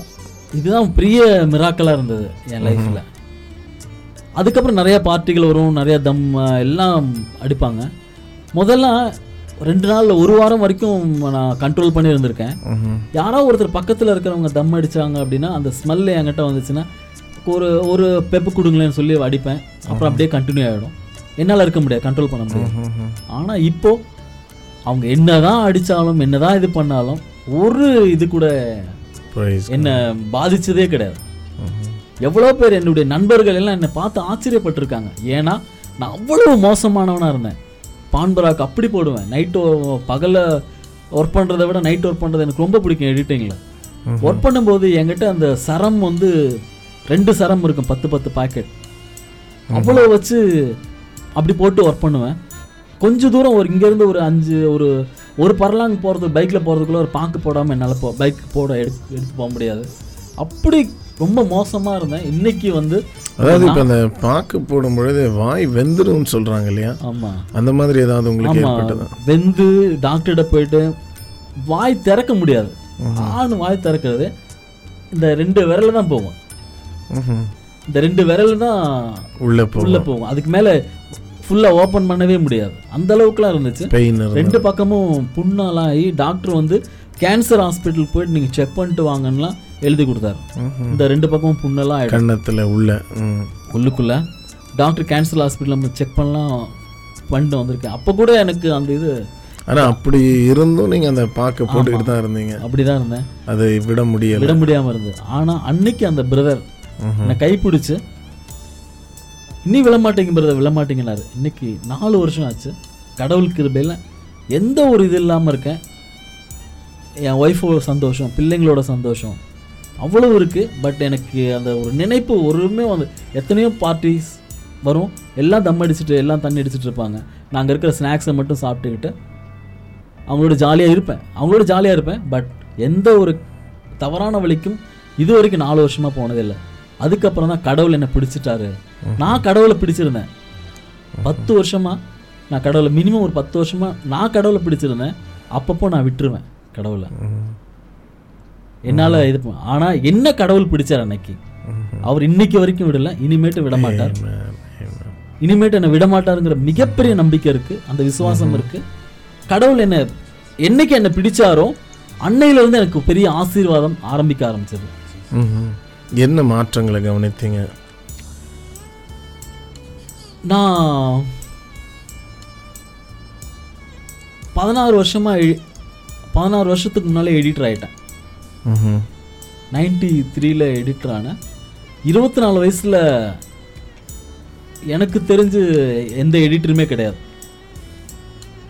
ஒண்ணுமே இல்லாத ஒண்ணுமே நைன்த்து செகண்ட் இயர் படிச்ச என்ன எந்த அறிவும் எந்த நாலேஜும் இல்லாத என்ன எடிட்டிங்கில் வந்து ஒரு பெரிய அந்தஸ்தை கொடுத்து ஒரு எடிட்டர் ஆக்கி இருபத்தி நாலு வயசில் வந்து அந்த ஃபீல்டில் வந்து அப்போ யாருமே எடிட்டரே கிடையாது ம்ஹும். எடிட்டர்னா ஒரு மிகப்பெரிய வயசானவங்க கண்ணாடி போட்டுக்கிட்டு அந்த மாதிரி ஒரு பெரிய முக்கியமான ஜாப் அது. Director producer director cameraman music director அடுத்து நாலாவது வந்து சினிமாவில் ரொம்ப முக்கியமான ஒரு எடிட்டர் முதுகெலும்புன்னு சொல்லுவாங்க. அப்படியே அப்பேற்பட்ட ஒரு உயர்ந்த சாதாரணமாக இருந்த இடத்துல இருந்து எடிட்டர் ஆக்கினாரு இறைவன். அந்த எடிட்டர் ஆகி வரும்போது ஒர்க் பண்ணிகிட்டே இருந்தேன். ஒர்க் பண்ணிட்டு இருக்கிறப்போ நான் இப்போ ஆவிட் சிஸ்டம் மேனுவல்லாம் போய் சாஃப்ட்வேர் மேனுவல் ஒர்க்லாம் போயிட்டு கம்ப்யூட்டர் சாஃப்ட்வேர் வர ஆரம்பிச்சது. ஆவிட் வந்துச்சு. ஆவிட்க்கு அடாப்ட் ஆனோம். ஆவிட்க்கு ஒர்க் பண்ணும்போது அது பயங்கர காஸ்ட்லி ஆச்சு. என்னுடைய சம்பளம் ஒரு குறிப்பிட்ட சம்பளம் இருக்கும். அந்த சம்பளத்தில் வந்து முக்கால் பாதி அது சிஸ்டத்துக்கே போயிடும். கம்ப்யூட்டர் கம்ப்யூட்டருக்கு அங்கே ஒர்க்குக்கு அந்த இதுக்கே போயிடும். எனக்கு ச- ரொம்ப காசு கம்மியாக இருக்க வர ஆரம்பிச்சது. நான் இதுக்கு என்ன வழின்னு பார்த்தேன். நம்மளே தனியாக ஒரு ஸ்டுடியோ போட்டு ஒரு சிஸ்டம் வச்சுருந்தா தான் நான் இதை கொஞ்சம் மேனேஜ் பண்ண முடியும் அப்படிங்கிற ஒரு நிலை நிலை வந்துச்சு. ஆனால் எனக்கு பேக்ரவுண்டோ யாரோ உதவி பண்ணுறவங்களோ யாருமே எனக்கு இல்லை. இன்றைக்கி வரைக்கும் கடவுள் மட்டும்தான் கர்த்தர் மட்டும்தான் எனக்கு உதவி பண்ணிகிட்ருக்கார் ஆனால் அந்த சூழ்நிலை வந்து என்னை என்ன பண்ணுறது ஒரு ஆறு வருஷம் கனவாக இருந்துச்சு. சிஸ்டம் போடணும் போடணும்னு. ஒரு நாள் ப்ரேயர் பண்ணுறப்போ அந்த ஒவ்வொரு மாதமும் திரையுலக மக்களுக்காக அவங்களுடைய பிரச்சனைகளுக்காக அந்த மீட்டிங் நடக்கிறப்போ பிரதரோட பிரதர்கிட்ட ப்ரேயர் பண்ணும்போது அந்த பிரதர் சொன்னார் ஆயிரத்தி தொள்ளாயிரத்தி ரெண்டாயிரத்தி ஒம்போதில் இந்த வருஷம் நீங்கள் ஸ்டுடியோ போடுவீங்க பிரதர் அப்படின்னாரு. என்கிட்ட எந்த வருமானமும் கிடையாது ஒன்றும் கிடையாது. ஏதோ வர வருமானம் அப்படியே போயிட்டு இருக்கும் இந்த வருஷம் நீங்கள் ஸ்டுடியோ போடுறீங்க பிரதர் பிப்ரவரி மாதம் எனக்கு வாக்கு கொடுத்துருந்தாரு. ஆச்சு. ஒரு ஆறு மாதம் ஆச்சு. எனக்கு எந்த ஒரு சூழலும் தெரியல. ஒரு நாள் திடீர்னு நான் வேலை செஞ்சிட்ருக்கிற கம்ப்யூட்டர் கிராஃபிக்ஸ் அவங்க ஆஃபீஸ்க்கு போயிருந்தேன். அந்த ஆஃபீஸில் வந்து ஒரு ரெஸ்ட் ரூம் ஒன்று இருந்தது. ஒரு பத்துக்கு பத்து ரூம் இருக்கும். அந்த ரூம் அந்த ரூம் பார்த்துட்டு இது இந்த இடம் ஸ்டுடியோவுக்கு நல்லா இருக்குமேன்னு யோசித்தேன் அப்புறம் அந்த ஸ்டுடியோ அந்த கம்ப்யூட்டர் கிராஃபிக்ஸ் ஓனர்கிட்ட கேட்டேன். பிரதர் இந்த இடம் நான் எடுத்துக்கிட்டேம்மா ஸ்டுடியோ போட்டுக்கிறதுக்கு. மந்த்லி வேணால் உங்களுக்கு ரெண்ட் கொடுத்துட்றேன் அப்படின்னு. ரெண்டு நாள் டைம் கொடுங்க பிரதர் நான் ஒரு பார்ட்னர்ஸை கேட்டு சொல்கிறேன் அப்படின்னாங்க. சரி நான் அவங்க வெளியே போனதுக்கு பிறகு அந்த ரூமில் முட்டி போட்டேன். முட்டி போட்டு ரெண்டு நிமிஷம் ப்ரேயர் பண்ணேன். ஏசப்பா நீங்கள் எனக்கு ஸ்டுடியோ இந்த வருஷம் தரேன்னு சொன்னீங்க. எட்டு மாதம் ஆச்சு. இது வரைக்கும் எனக்கு எந்த இதுவுமே இல்லை. எனக்கு ஸ்டுடியோ வேணும். இந்த இடம் எனக்கு வேணும். நீங்கள் எனக்கு தயவு செய்து இந்த இடத்த வேணும்னு சொல்லி நான் அவருக்கு ப்ரேயர் பண்ணேன். ப்ரேயர் பண்ணிட்டு நான் வந்துட்டேன். அடுத்து ரெண்டு நாள் கழித்து அவருக்கு ஃபோன் பண்ணி பிரதர் ஆஃபீஸ்க்கு வாங்கன்னு சொல்லி கூப்பிட்டாங்க. எடுத்துக்கோங்க பிரதர் இந்த இடத்த அப்படின்னாங்க. அதுக்கு பிறகு இடம் கிடச்சிருச்சு. சிஸ்டம் இல்லை. சிஸ்டத்துக்கு என்ன பண்ணுறதுன்னு அலைஞ்சிட்டு இருந்தேன். அலைஞ்சிட்டு இருக்கிறப்போ அதற்கான வழிவாசல்களும் எனக்கு ஒரு படம் புது படம் கம்மிட் ஆச்சு. புது படம் கம்மிட் ஆனவுடனே அது ஒரு ஒரு நல்ல ஒரு பாதி அமௌண்ட்டு நல்ல அமௌண்ட்டு நான் சிஸ்டம் போடணும்னு அவங்ககிட்ட சொன்னேன். ஓகேன்னு சொல்லி அவங்க ஒரு பாதி அமௌண்ட் கொடுத்தாங்க. என்னுடைய ஃப்ரெண்ட் சர்க்கிளில் ஒரு அமௌண்ட் வர வேண்டியது இருந்துச்சு. திடீர்னு வந்துச்சு. எப்படி எங்கேருந்து திடீர்னு வந்ததுன்னு தெரியாது. வந்துச்சு. ஒரு ஒரு லட்ச ரூபா வந்துச்சு. வந்த உடனே இம்மீடியட்டாக ஒரு நண்பர்கிட்ட சொன்னேன் இந்த அமௌண்ட்டை வச்சு ஸ்டுடியோ போட முடியாது. இதை செகண்ட் மிஷின் வாங்கிக்கலாம் அப்படின்ன மாதிரி. செகண்ட் ஹேண்ட் மிஷினுக்காக அலைஞ்சிட்டு இருந்தேன். பாம்பே வரைக்கும் மெட்ராஸில் எல்லா இடத்துலையும் கேட்டு விசாரிச்சுட்டு இருந்தேன். ஒன்றா செகண்ட் இல்லாமல் ஒன்றும் முடியாது அப்படின்னாங்க. என்கிட்ட இருக்கிறது ஒரு ரூபா தான் இருந்துச்சு. என்ன வழியும் சரி லோனில் போகலான்னு சொல்லிட்டு இது பண்ணேன். ஆனால் கடன் வாங்க மாட்டேன் கடன் வாங்காமல் போடுவேன்னு சொல்லி அப்பவும் வாக்கு கொடுத்துருந்தாரு. நீ கடன் வாங்க மாட்டேன் சொந்தமாக போடுவேன்னு சொல்லியிருந்தாரு. அப்போது எனக்கு வேறு வழியே இல்லை. மூணு லட்ச ரூபா மிஷினுக்கு இருக்கிறது ஒரு ரூபா. வேறு லோன் வாங்கி தான் நம்ம பண்ணி ஆகணும்னு நினச்சிட்டு அந்த கம்ப்யூட்டர் அவங்ககிட்டே போயிட்டு லோனுக்கு எல்லாம் அரேஞ்ச் பண்ணேன். இன்னொன்று லோனுக்கெல்லாம் அரேஞ்ச் பண்ணால் அவங்களும் லோன் ஓகே சேங்ஷன் ஆகிடுச்சு அப்படின்னாங்க. நீங்கள் மண்டே வாங்க மண்டே சைன் பண்ணி எடுத்துக்கோங்க அப்படின்னாங்க. சரின்னு சைன் பண்ணலான்னு சொல்லிட்டு போகிறதுக்கு முன்னால் என்னுடைய வெல்விஷர் ஒரு எடிட்டர் இருக்காரு. அவர்கிட்ட சொல்லியிருந்தேன் இந்த மாதிரி சிஸ்டம் செகண்ட்ஸ் ஏதோ இருந்தால் சொல்லுங்கள் அப்படின்னு. அவரு நான் சைன் பண்ணுறதுக்கு முன்னால் அழுதுட்டேன். அன்றைக்கி பத்து மணிக்கு வந்து சைன் பண்ணுறதுக்கு போகிறேன் கண்ணெல்லாம் கலங்கிருச்சு. அப்போ நினச்சேன் அவர் சொன்ன ஒரு வார்த்தை இருந்துச்சு. கடன் வாங்காமல் போடுன்னு சொன்னீங்க. போ போ போடுறேன்னு சொன்னீங்களே. ஆனால் கடன் வாங்குற அளவுக்கு வச்சுட்டிங்களே ஏசப்பா சரி ஓகே அந்த பிரதருக்கு ஃபோன் பண்ணேன். பிரதர் இந்த மாதிரி கடன் வாங்கி தான் இந்த மாதிரி லோன் கிடைக்குது பிரதர் வேறு வழி இல்லை. ஓகே நீங்கள் தொழிலுக்காக தானே கடன் வாங்குறீங்க வாங்கிக்கோங்கன்னு சொல்லி அந்த பிரதரும் சொன்னார். சரி அந்த எடிட்டருக்கு நான் ஃபோன் பண்ணேன். இல்லை நீங்கள் கிளம்பி உடனே வாங்க அப்படின்னாரு. உடனே கிளம்பி அங்கே போனேன். அங்கே போனால் ஒரு லட்சத்து நாற்பது ஒரு மிஷின் இருக்குது செகண்ட் ஹேண்ட் மிஷின் வாங்கி ரெண்டு நாள் ரெண்டு மாதம் தான் ஆச்சு. மூணு வருஷம் வாரண்டியோடு இருக்குது அந்த மிஷின் இருக்குது ஓகே நீங்கள் போகலான்னு சொல்லி நீங்கள் வாங்கிக்கோங்க. நாளைக்கு நீங்கள் அட்வான்ஸோடு வாங்க வாங்கிக்கலாம் அப்படின்னாங்க. சரின்னு சொல்லிட்டு எனக்கு ரொம்ப சந்தோஷமாக இருந்தது. நீங்கள் ஃபஸ்ட்டு ஒரு லட்ச ரூபா கொடுத்துருங்க. அதுக்கப்புறம் இப்போ நாற்பதாயிரரூவா ரெடி பண்ணி நீங்கள் இது பண்ணுங்க அப்படின்னாரு. சரி நாளைக்கு அட்வான்ஸ் கொடுக்கறதுக்காக அந்த அந்த மிஷின் ஓனர்கிட்ட நான் போனேன். நானும் இன்னொருத்தரும் போனோம். போய் அவர்கிட்ட அட்வான்ஸ் ஐம்பதாயிரரூவா அட்வான்ஸ் நான் கொடுக்க கொடுத்தேன். அவர் என்னை பார்த்து ஒரு மாதிரி கண் கலங்கி நின்னார். என் கூட வந்த நண்பர்கிட்ட சொல்கிறாரு பிரதர் நாங்கள் அட்வான்ஸுன்னு கொடுக்கும்போது ஏதோ அஞ்சு பத்து கொடுப்பீங்கன்னு சொல்லி நான் எதிர்பார்த்தேன். நான் அஞ்சு பத்து கொடுப்பாங்கன்னு சொல்லி எதிர்பார்த்துட்டு இல்லை பிரதர் எனக்கு ஒரு பெரிய அமௌண்ட்டாக கொடுத்தீங்கன்னா எனக்கு ஏகப்பட்ட கடன் இருக்குது எனக்கு ஒரு இருபது இருபத்தஞ்சு ரூபா கொடுத்தாங்கன்னா என்னுடைய பாரம் இப்போதைக்கு போகும். எனக்கு அட்வான்ஸ் பெருசாக கொடுக்க சொல்லிங்கன்னு அவர்கிட்ட சொல்லியிருந்தேன். நீங்கள் கேட்காமலே எனக்கு 50000 கொடுத்துருக்கீங்க. ரொம்ப சந்தோஷங்கன்னு சொல்லி இது பண்ணார். சரின்னு ஐம்பதாயிரம் கொடுத்தோன்னே அந்த ஐம்பதாயிரம் நோட்டுக்கு மேலே எனக்கு ஒரு இன்சிடெண்ட்டில் அந்த நோட்டு கிடச்சிது. அந்த என்ன இன்சிடென்ட் அது? அதாவது இப்போ நீங்கள் அந்த இன்சிடென்ட் சொல்கிறதுக்கு முன்னாடி ஒரு காரியம் என் மனதில் ஓடிக்கொண்டிருக்கிறது. நீங்கள் சொல்லும்போது சொன்னீங்க ஒன்பதாவதுல வீட்டை விட்டு ஓடி வந்துட்டீங்க. ஸோ அது ஒன்பதாவதுல செகண்ட் இயரில் அப்போது படிப்பு என்பது இல்லை அது உண்மை. ஸோ படிப்பு இல்லை பேக்ரவுண்ட் இல்லை. ஏன்னா நீங்கள் இங்கே சென்னைக்கு வந்து பதினைந்து வயதில் வந்து யாரை தெரிஞ்சிருக்கோம்? ஒன்றுமே கிடையாது. கண்டிப்பாக ஸோ இன்னைக்கு உலகத்தில் பார்க்கும் பொழுது பொதுவாக இந்த கம்ப்யூட்டர் கம்ப்யூட்டரில் பார்த்தீங்கன்னா புது புது சாஃப்ட்வேர்ஸ் அதை அவங்க படித்து அப்டேட் பண்ணிக்கிட்டே இருக்கணும். இருந்தால் தான் அவங்க வேலையில் இருக்க முடியும். ரொம்ப காம்படிட்டிவ் வேர்ல்டு காம்படிஷன் ஜாஸ்தி. ஆனால் இந்த ஒரு உலகத்தில் நீங்கள் பழைய டெக்னாலஜி ஃபிலிமை தேய்ச்சி இணைச்சு அப்படி எடிட்டராக இருந்தீங்க. இப்போ சாஃப்ட்வேர்னு சேஞ்ச் ஆகும்போது அநேகர் வந்து நிச்சயமாக அதை ஈடு கொடுத்துருக்க முடியாது. அப்படி போனவங்க உண்டா? கண்டிப்பாக நிறைய பேர் உண்டு. நிறைய பேர் இழந்திருப்பாங்க.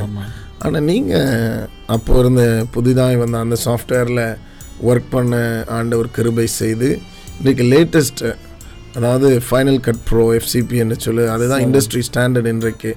ஸோ அதில் வரைக்கும் நீங்கள் ஒர்க் பண்ணி ஸ்டூடியோ போடுற அளவுக்கு வந்திருக்கீங்கன்னா இது நிச்சயமாக தேவனுடைய கிருபை என்று தான் யோசிக்கிறேன். கண்டிப்பாக அவருடைய மேலான கிருபை.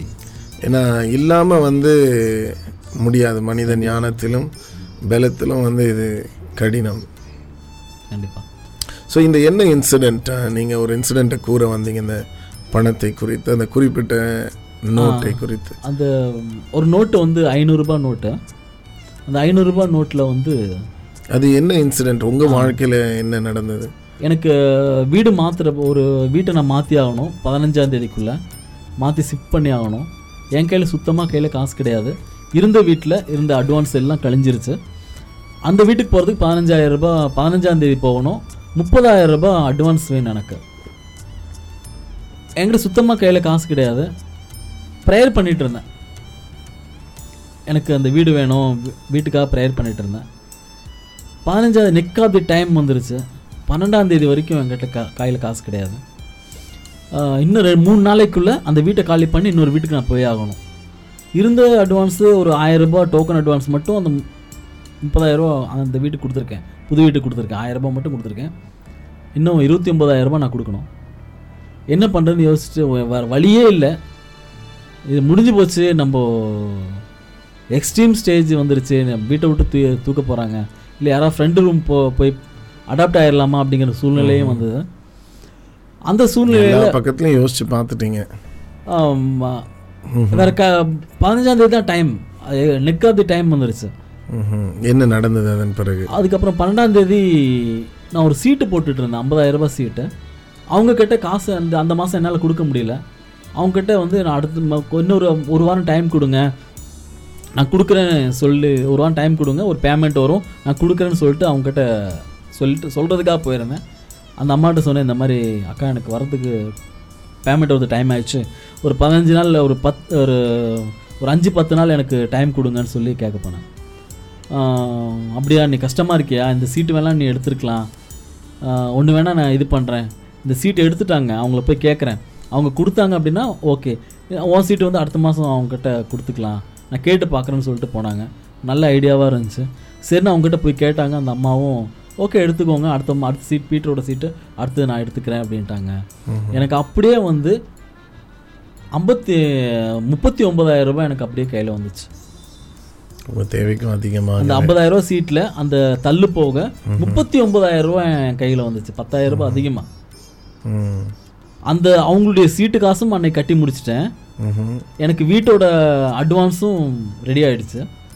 வீட்டுக்கு போகிறதுக்கு வீட்டுக்கு போயிட்டு அந்த பணம் முப்பத்தி ஒன்பதாயிரம் ரூபாய் பணத்தை எண்ணுறதுக்காக எண்ணுறேன் எண்ணும்போது ரெண்டாவது ஐநூறுரூபா நோட்டில் இயேசு கைவிடார் அப்படின்னு சொல்லி அந்த ஒயிட் இதில் எழுதியிருந்துச்சு. கண் கலங்கிட்டேன். ஏசப்பா என்னை விடலை. எந்த சூழ்நிலை என்னை கைவிடலை. தவறு அப்போல்லாம் வந்து நான் அப்போ தான் நான் இந்த கடவுளை முழுமையாக ரட்சிக்கப்பட்டு ஃபஸ்ட் டைம் வந்திருக்கேன். அப்போ தான் அந்த பழக்க வழக்கங்கள்லாம் சேஞ்ச் ஆயிடுச்சு. ஸ்டார்டிங் பீரியட் அப்போ தான் ஓகே. இந்த தம் அடிக்கிறது அந்த இது விடுபட்டு. ஒரு ஒரு மாதம் ரெண்டு மாதம் கேப்பில். அந்த கேப்பு தான். ரொம்ப நெருக்கத்தில் இருந்தேன். அந்த டைமில் இந்த பணம் வந்துச்சு. அந்த பணத்தை வீட்டில் வந்து என்ற ரெண்டாவது நோட்டில் இயேசு கைவிடார். பின்னால் வந்து ஜீசஸ் லவ் யூ அப்படின்னு சொல்லி அந்த ஐநூறுரூபாவில் போட்டுருந்துச்சு. அழுதுட்டேன். அழுதுட்டு அன்றைக்கி ப்ரேயர் பண்ணேன். ஏசப்பா நீங்கள் தான் எனக்கு கொடுத்துருக்கீங்க. ரொம்ப நன்றி அப்படின்னு சொல்லிட்டு ரொம்ப அழுது ப்ரேயர் பண்ணேன். அந்த அப்புறம் அட்வான்ஸ் கொடுத்தேன் இதாச்சு. அப்புறம் அந்த எங்கள் பிரதர்கிட்ட சொன்னேன். இந்த மாதிரி இந்த சாட்சியை வந்து நாங்கள் ஸ்டேஜில் சொல்ல சொன்னேன். அப்புறம் அந்த பிரதர் சொன்னார் நீங்கள் எந்த ஒரு இன்வெஸ்ட்மெண்ட் பண்ணுறதா இருந்தாலும் இந்த ஐநூறுரூபாவை வச்சுட்டு இன்வெஸ்ட்மெண்ட் பண்ணுங்க. கடவுள் கொடுத்த இது அப்படின்னு சொல்லிட்டு அவர் எனக்கு அட்வைஸ் பண்ணார். இதே ஐநூறுரூபாவை நான் ஃபஸ்ட் ஃபஸ்ட் ஸ்டுடியோ போடுறதுக்காக நான் சிஸ்டம் வாங்குறதுக்காக நான் ஒரு கையில் அந்த ஐம்பதாயிரம் ரூபாவில் கட்டில் அந்த ஐம்பது ஐநூறுரூபா நோட்டையும் மேலே வச்சு அவர் கையில் கொடுத்தேன். அதாவது அந்த அதிகமான கடன்ல இருக்கிறேன்னு ஆமா. சொன்ன அந்த அவருக்கு கடனில் இருக்கு. அவர்கிட்ட கொடுத்தேன். கொடுத்துட்டு அவர் டேபிளுக்குள்ளே வச்சுட்டாரு. பிரதர் அந்த நோட்டை பாருங்க அப்படின்னு. அவர் எடுத்து பார்த்தாரு. இயேசு கைவிடான்னு சொன்னோன்னே அவர் அழுதாருங்க. ம்ஹும். என்ன பிரதர் இப்படிலாம் நடக்குமா? அப்படின்னாரு. என்னங்க ஆச்சுன்னு? நான் ஒரு இந்துங்க. நான் டிவி சேனல் பார்த்துட்டு இருக்கிறப்போ திடீர்னு ஒரு சேனல் ஆசீர்வாதம் சேனலில் பால் தினகரன் பேசிகிட்டு இருந்தார் ப்ரேயர் பண்ணார் அப்போ. அவர் ரெண்டு மூணு வார்த்தைகள் சொன்னார். அந்த வார்த்தைகள் ஏதோ மனசுக்கு தொடர மாதிரி இருந்துச்சு. சேனல் அப்படியே நிறுத்தினேன். திடீர்னு என் பேரை சொல்லி கூப்பிட்டார் ரகு இந்த மாசத்தோட உங்களுடைய கடன் எல்- பிரச்சனை எல்லாம் தீருது அவன் சொல்லி என் பேரை சொல்லி டிவியில் சொல்கிறாரு எனக்கு ஆடி போயிட்டேன். என்னங்க இது ஆடி போயிட்டேன்? மூணாவது நாள் என்கிட்ட வந்து காசு கொடுக்குறீங்க நீங்கள். சொன்ன உடனே எனக்கு ரொம்ப ஆச்சரியமா இருந்துச்சு. அந்த நோட்டு மூலியமா கடவுள் என்னையும் தொட்டிருக்காரு. அவரையும் தொட்டிருக்காரு. கடவுளுக்கு ரொம்ப நன்றி சொன்னேன். அன்னைக்கே என் பேலன்ஸ் இன்னொரு 50000 ரூபா பேங்க்ல இருந்துச்சு. அவ்வளோதான் அதுக்கு மேலே ஜீரோ பேலன்ஸ் எதுவுமே இல்லை. அந்த 50000 ரூபாவும் செக் போட்டு அவர் கையில் கொடுத்தேன். ம்ஹும். அப்போவே கொடுத்தேன். இந்த வார்த்தையை அவர் சொன்னதுக்கப்புறம் கடவுள் இன்னும் உங்களை கைவிடலைங்கன்னு சொல்லி அந்த 50000 ரூபா கொடுத்தேன். ரொம்ப சந்தோஷமாக இருந்துச்சு. அதுக்கப்புறம் அந்த 40000 ரூபா வந்து எனக்கு எப்படி சந்திக்கப்பட்டதுன்னே தெரியல. என் ஒய்ஃப் போனோன்னே என் ஒய்ஃப் கொண்டாந்து காசு கொடுத்தா. இந்தாங்க இதை வச்சுக்கோங்க. நீங்கள் சிஸ்டத்தை வாங்கன்னு சொல்லி. அதே மாதிரி சிஸ்டத்தை வாங்கினேன். வா ஆரம்பித்து இன்றைக்கி வந்து அந்த சிஸ்டம் வந்து அந்த ரூமில் ஒரு ஒரு வருஷம். ஒரு வருஷம் ஒரு எட்டு ஒம்பது பதினோரு மாதம் அந்த ஸ்டுடியோவில் இருந்தேன். ஆனால் கடவுள் இன்றைக்கி ஒரு பெரிய காரியம் பண்ணியிருக்கார் என்ன அந்த இடத்துல இருந்து இன்னொரு இடத்துக்கு வந்து இன்னைக்கு பிரதிஷ்டை பண்ண போகிறேன் தனியாக ஒரு ஸ்டுடியோ சொந்தமாக என் ஸ்டுடியோ ஒரு வாங்கி. சாலிகிராமத்தில் சொந்தமாக ஒரு தனி ஸ்டுடியோ எனக்குன்னு இடம் சொந்தமாக இன்னைக்கு தான் இன்னைக்கு கடவுள் கிருபையில் இன்னைக்கு தான் பண்ண போகிறாது பிரதிஷ்டை பண்ணி இன்னைக்கு தான் ஆரம்பிக்க போகிறேன் அந்த ஸ்டுடியோவை அந்த ஸ்டுடியோ பேர் மிராக்கல் இன்டர்கட் ஸ்டுடியோ என் வாழ்க்கையில் மிராக்கலாக நிறைய விஷயங்கள் நடந்ததுனால மிராக்கல் இன்டர்கட் ஸ்டுடியோன்னு சொல்லி வச்சுருக்கேன். இன்றைக்கி தான் அதை ஆரம்பிக்க போகிறேன் இன்றைக்கி தான் எங்களுடைய ப்ரேயர் பார்ட்னர்ஸ் எல்லாம் வந்து ப்ரேயர் பண்ண போகிறாங்க இதுக்காக கடவுளுடைய மகிமைப்படுத்துகிறேன் வண்டர்ஃபுல் அதாவது மிகவும் அற்புதமான அதாவது ஒரு திரை திரைப்படத்திற்கு உண்டான கதை போலவே இருக்குது உங்களுடைய கதை. சிறு வயதில் வீட்டை விட்டு ஓடி வந்து இன்றைக்கு வந்து ஒரு ஸ்தானத்தில் தேவன் வைத்து அதாவது சென்னையில் இடம் வாங்குறதுன்றது ஒரு இன்றைய சூழ்நிலையில் அதுவே ஒரு பெரிய மிராக்கள் தான். இல்லைங்களா? அது சாதாரணமாக வாடகைக்கு எடுப்பது என்பது அதுவும் ஒரு பெரிய மிராக்கள் தான். ஏன்னா சென்னையில் வாடகை அட்வான்ஸ் எல்லாம் எங்கேயோ போயிட்டுருக்கு. சமீபத்தில் செய்தியில் வந்தது என்னென்னா உலகத்திலேயே அதிகமான விலை போகிற இடங்கள் நம்ம இந்தியாவில் தான். மும்பை சென்னை டெல்லி இப்படி பட்டணங்களில் உலகத்திலேயே அதிகமான விலை மண்ணுக்கு இங்கே தான் இந்தியா தேசத்தில் தான் அதுவும் சென்னையில் வந்து அதிகமாகவே போகிறது. ஸோ நிச்சயமாக இங்கே ஒரு இடத்த வாங்கி அதில் ஸ்டுடியோ வைக்க வேண்டும் என்று சொன்னால் அது ஒரு பெரிய அற்புதம் தான் அதை யாரும் மறுக்கவே முடியாது. ஸோ சரியான ஒரு பேரை தான் வச்சுருக்கீங்கன்னு நான் யோசிக்கிறேன். மிராக்கிள் இன்டர்கட் ஸ்டுடியோ பிரதர் அதாவது நிச்சயமாக ஒரு பெரிய காரியத்தை ஆண்டவர் உங்கள் வாழ்வில் செய்திருக்கிறார். ஸோ இதைத் தொடர்ந்து வேறு என்ன காரியங்களை அதாவது உங்கள் வாழ்க்கையில் மறக்க முடியாத அனுபவங்கள் தேவன் செய்தது எது? உங்களுடைய தங்கையினுடைய திருமணத்தை குறித்து நீங்கள் குறிப்பாக என்னோட பேசும்பொழுது சொன்னீங்க. என்னோட தங்கச்சி மேரேஜ் எங்களுக்கு அப்பா இறந்து பதினேழு வருஷம் ஆயிடுச்சு. அம்மா இறந்து பதினாலு வருஷம் ஆயிடுச்சு மூணு தங்கச்சி ஒரு தம்பி நான் எனக்கு மேரேஜ் ஆயிடுச்சு. ஒரு சிஸ்டர் மேரேஜ் ஆயிடுச்சு. ரெண்டாவது சிஸ்டருக்கு மேரேஜ் பண்ணுறதுக்கு கொஞ்சம் சிரமத்தில் இருக்கிற போது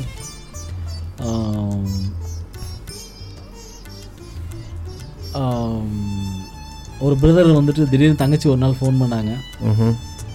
அண்ணே நம்ம சர்ச்சில் ஒரு அலைன்ஸ் வந்திருக்குண்ணே. இந்த மாதிரி கேட்டாங்க. யாருமான்னு கேட்டால் ஒரு நடிகர் பேர் சொன்னாங்க. பெஞ்சமின் சொல்லி ஒரு நடிகர் ஃபாதர் வந்து ஃபாதர் வந்து என்கிட்ட சொன்னார். இந்த மாதிரி கேட்குறாங்க சரின்னு விசாரிக்கும்போது அவர் கேட்டிருக்காரு. அம்மா அப்பா இல்லாத பொண்ணா எனக்கு வேணும். அப்படின்னு சொல்லி கேட்டிருக்காரு. நம்ம சர்ச் பாஸ்டர் வந்து இந்த மாதிரி ஒரு ஃபேமிலி இருக்காங்க. இந்த மாதிரி ஒரு பொண்ணு இருக்காங்கன்னு சொல்லியிருக்காங்க. அப்புறம் என்கிட்ட விசாரித்தாங்க அவர் யாருன்னு தெரியுமானா எனக்கு அவர் சரியாக ஐடென்டிஃபை பண்ண முடியல. அப்புறம் அவர் நடித்த படத்தை ஒன்று சொன்னாங்க. இந்த மாதிரி திருப்பாச்சி படத்தில் வந்து விஜய்க்கு ஃப்ரெண்டாக நடிச்சிருப்பார். அதுக்கப்புறம் நான் டிவிடி வாங்கி நண்பர்கிட்ட போய் படம் பார்த்தேன். ம் எனக்கு இப்போ தெரியுதுமா அப்படின்னு. அப்புறம் அவரை மீட் பண்ணோம் பேசினோம். அவருக்கு எங்கள் ஃபேமிலி பிடிச்சிருச்சு. அவங்க ஃபேமிலிக்கு நம்ம பிடிச்சிருச்சு. பட் என்கிட்ட அவங்க சொல்லிட்டாங்க அவர் சிஸ்டர் மேரேஜ் முடிச்சுட்டு உடனே பண்ணிக்கலாம் அப்படின்னு சொல்லி அவங்க சிஸ்டருக்கு ஒரு வாரத்துக்கு அப்புறம் இவரு இவருடைய மேரேஜ் நடக்குது. அந்த மாதிரி ஒரு பிளான் பண்ணியிருந்தாங்க. அவங்க சிஸ்டர் மேரேஜ் எல்லாம் அரேஞ்ச் பண்ணி முடிச்சுட்டு அடுத்த வாரத்தில் இவங்க மேரேஜ் வச்சுருந்தாங்க. எனக்கு டைமிங் ரொம்ப கம்மியாக இருந்ததுனால எங்கள் பணம் புரட்டுறதுக்கான வாய்ப்புகளும் வசதிகளும் ரொம்ப கம்மியாக இருந்தது. ஒன்றும் முடியாத ஒரு சூழ்நிலையாக இருந்தது. டேட் ஃபிக்ஸ் ஆயிடுச்சு பிப்ரவரி இருபத்தி ஒன்றாந்தேதி மேரேஜின்னு சொல்லி டேட்டெல்லாம் ஃபிக்ஸ் ஆகிடுச்சு டிசம்பர் மாதம் டிசம்பர் மாதம் வரைக்கும் என் கையில் ஒன்றுமே காசு கிடையாது. இன்னும் ரெண்டு மாதத்தில் அடுத்த மாதத்தில் மேரேஜ் என்ன பண்ணுறதுன்னு யோசிச்சிட்டே நின்றுருக்கப்போ ஜனவரி மாதமும் வந்தது. ஜனவரி பொங்கல் டைமில் என்ன பண்ணுறதுன்னு தெரியாமல் யார்கிட்ட காசு கேட்குறது? நான் தெரிஞ்ச சர்க்கிள் எல்லாம் கேட்டு பார்த்தேன். எனக்கு தெரிஞ்ச சர்க்கிள் யார்கிட்டையுமே எனக்கு கிடைக்கல. திடீர்னு ஒரு நாள் வந்து இந்த பொங்கல் டைமில் என்னோடய ப்ரொடியூசர் ஒருத்தரை போய் பார்க்க போயிருந்தேன். போயிருந்தப்போ அவர் எனக்கு ஒரு ஐநூறுரூபா கொடுத்தாரு. ஐநூறுரூபா கொடுத்தாரு அன்றைக்கி பொங்கல் இனாம் மாதிரி கொடுத்துருந்தாரு. என் கையில் காசு இல்லாமல் அந்த ஐநூறுரூபா வச்சுட்டு இன்விடேஷன் அடிக்க இன்விடேஷனுக்கு டைப் பண்ணிட்டேன். இன்விடேஷன் அடிக்கிறதுக்கு என் கையில் காசு கிடையாது. அந்த ஐநூறுரூபா வச்சுட்டு முந்நூறு இன்விடேஷன் வாங்கி ஆர்டர் பண்ணி டைப் பண்ணியாச்சு. அப்புறம் மேரேஜுக்கு இன்விடேஷன் அடித்ததுக்கப்புறம் எப்படி காசு வந்துச்சுனே தெரியாது. இருபத்தி ஒன்று மேரேஜ் பத்தொன்பதாம் தேதி வரைக்கும் என் கையில் காசு கிடையாது. இன்விடேஷன் மட்டும் அடிச்சிருக்கேன். பத்தொன்பதாம் தேதி வரைக்கும் என் கையில் காசு இல்லை. இருபத்தி ஒன்று மேரேஜ் இன்னும் ரெண்டு நாள் தான் இருக்குது என்ன பண்ணுறதுன்னு அப்படியே நான் ப்ரேயரில் மட்டும் வச்சுருந்தேன். ப்ரேயர் பண்ணி இது எப்படியாவது சந்திக்கணும்னு சொல்லி ப்ரேயர் பண்ணிகிட்டு இருந்தேன். கடவுள் எனக்கு அறிமுகம் இல்லாதவர்கள்லாம் வந்து எனக்கு உதவி பண்ணாங்க. கடவுள் பெரிய காரியங்கள் செஞ்சார். நான் யார் யார்கிட்ட எதிர்பார்த்தனோ அவங்களாம் யாரும் எனக்கு கொடுக்கல. அறிமுகமே இல்லாத நண்பர்கள் வந்து எனக்கு உதவி பண்ணாங்க. எப்படி சந்திக்கப்பட்டதுன்னு தெரியல. அந்த கல்யாணம் நடந்துச்சு. நான் ஒரு முந்நூறு பேர் மட்டும்தான் எதிர்பார்த்தேன். ஆனால் ஆயிரத்தி இரநூறு பேர் பக்கமாக வந்திருந்தாங்க. ஒரு காணா ஒரு கல்யாணம் மாதிரி சேலத்தில் நடந்துச்சு. எல்லாம் சாப்பாடெலாம் தீர்ந்து போனதுக்கப்புறம் திரும்பி சாப்பாடெலாம் ரெடி பண்ணி அப்படி ஒரு ஐநூறு நான் முந்நூறு பேருக்கு எதிர்பார்த்து ஐநூறு பேருக்கு சமைச்சோம். ஒரு ஆயிரத்தி இரநூறு பேர் பக்கமாக வந்திருந்தாங்க. திரும்பி எல்லாம் சமையல்லாம் ரெடி பண்ணி அவ்வளவு அற்புதமாக நடந்து முடிஞ்சிச்சு. இது பெரிய மிராக்கள் ஏன்னா கடவுள் அப்போ என் கூட இருந்தார். ஏன் கடவுள் என் கூடயே இருந்து இருக்கிறதுனால என்னை பிடிச்சிட்டு இருந்ததுனால எனக்கு ஒவ்வொரு காரியமும் ரொம்ப லேசான காரியமாக இருந்துச்சு. வண்டர்ஃபுல் ரொம்ப அருமையாக சொன்னீங்க. அதாவது தமிழில் ஒரு பழமொழி உண்டு. கல்யாணத்தை பண்ணிப்பார் வீட்டை கட்டிப்பாருன்னு சொல்லுவாங்க. ஸோ நிச்சயமாக தேவன் உங்கள் கரத்தை பிடித்திருந்தபடினால அது ரொம்ப லகுவாக இருந்தது. இல்லையா? தட்ஸ் வெரி பியூட்டிஃபுல் நம்ம அநேகர் வந்து கேட்டுக்கொண்டிருக்கிறார்கள். குறிப்பாக ஸ்ரீலங்காவிலிருந்து குடும்பமாக அநேகர் கேட்டுக்கொண்டிருக்கிறார்கள். சாட்சி மிகவும் அற்புதமாக இருக்கிறது. என்னுடைய வாழ்விலும் ஒரு சில மாற்றங்கள் தேவை என்று நான் உணர்கிறேன் என்று ஒரு நண்பர் அனுப்பியிருக்கிறார். பலர் அவங்க அனுப்பி கொண்டிருக்கிறார்கள் மிகவும் ஆசீர்வாதமாக இந்த சாட்சி அமைந்திருக்கிறது என்று சொல்லி. அன்பு நேயர்களே நாம் எப்படிப்பட்ட சூழ்நிலையில் இருந்தாலும் சரி தேவனை நோக்கி பார்க்கும் பொழுது அவர் நமக்கு உதவி செய்கிறார். ஸோ பிரதர் ஒருவேளை ஆண்டவர் இன்றைக்கு உங்களுக்கு முன்பாக தோன்றி ஆண்டவர் உங்ககிட்ட சொல்கிறாருன்னு வைப்போம். மானே இவ்வளோ அழகாக நீ எடிட் பண்ணுற நான் உனக்கு ஒரு எடிட்டிங் உன் வாழ்க்கையில் பண்ண போகிறேன் அப்படின்னு சொல்லி ஆண்டவர் வந்து வேதத்தில் உள்ள நபர்களில் ஒருவராக மாற உனக்கு நான் ஒரு வாய்ப்பை தரேன். நம்ம வேதத்தில் நீ கேள்விப்பட்ட படித்த வாசித்த நபர்களில் ஒருவராக மாற நான் உனக்கு அனுமதி கொடுக்கிறேன் என்று சொன்னால் யாரை தெரிந்தெடுப்பீங்க? யாராக மாற விரும்புவீர்கள் வேதத்தில்? நான் பேதுருவாக தான் மாற விரும்புவேன். பேதுருவாங்க. எதனால பேதுரு? ரொம்ப வித்தியாசமாக இருக்கு. பேதுரு வந்து கடவுளுக்கு ரொம்ப பிடிச்ச சீடன் இல்லையா. அவர் மார்மேலே தூங்கி. அவரை மறு மறுதளிச்ச சீடனும் கூட. ஆனால் ஜீசஸ்க்கு அப்புறம் ஊழியத்தில் வந்து முழுமையாக செஞ்சவர் அவர் தான் நான். நிச்சயம். அதாவது பேதுரு வந்து ஆண்டவருக்காக ரொம்ப வைராக்கியமாக நின்ற ஒரு சீடன். ஆண்டவரை மறுதளித்தாலும் சரித்திரம் என்ன சொல்லுகிறது என்று சொன்னால் பேதுருவையும் சிலுவையில் தான் அறைந்தார்களாம். ஆனால் பேதுரு சொன்ன காரியம் என்னவென்றால் என் ஆண்டவரைப் போல நான் நேராக சிலுவையில் அறையப்பட தகுதி உள்ளவன் அல்ல. ஆகவே என்னை தலைகீழாக நீங்கள் சிலுவையை நிறுத்துங்கன்னு சொல்லி அவன் சிலுவையில் அறையப்பட்டு தலைகீழாக அந்த சிலுவை நிறுத்தப்பட்டது. ஆகவே அப்படி ஒரு மரணத்திலையும் தேவனுக்காக வைராக்கியமாக நின்ற ஒரு சீடன் பேதுரு.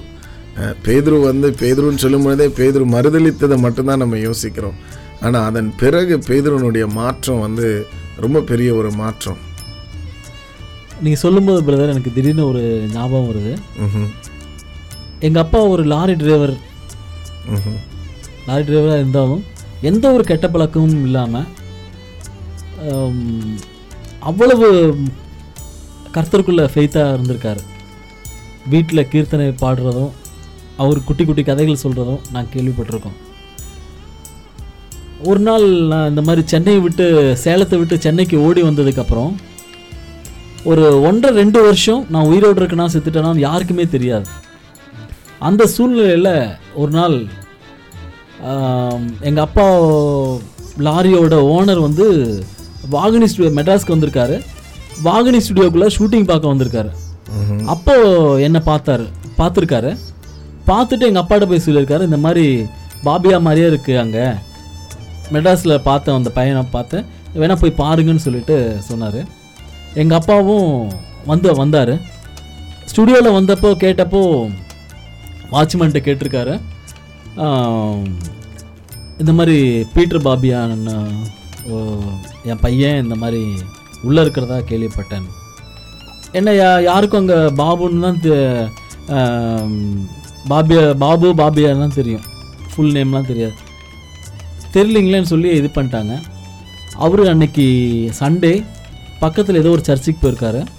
சர்ச்சுக்கு போயிட்டு அந்த ஃபா சர்ச்செலாம் முடிஞ்ச பிறகு ஐயா இந்த மாதிரி நான் தேடி வந்தேன் என் பிள்ளைய காணோம்.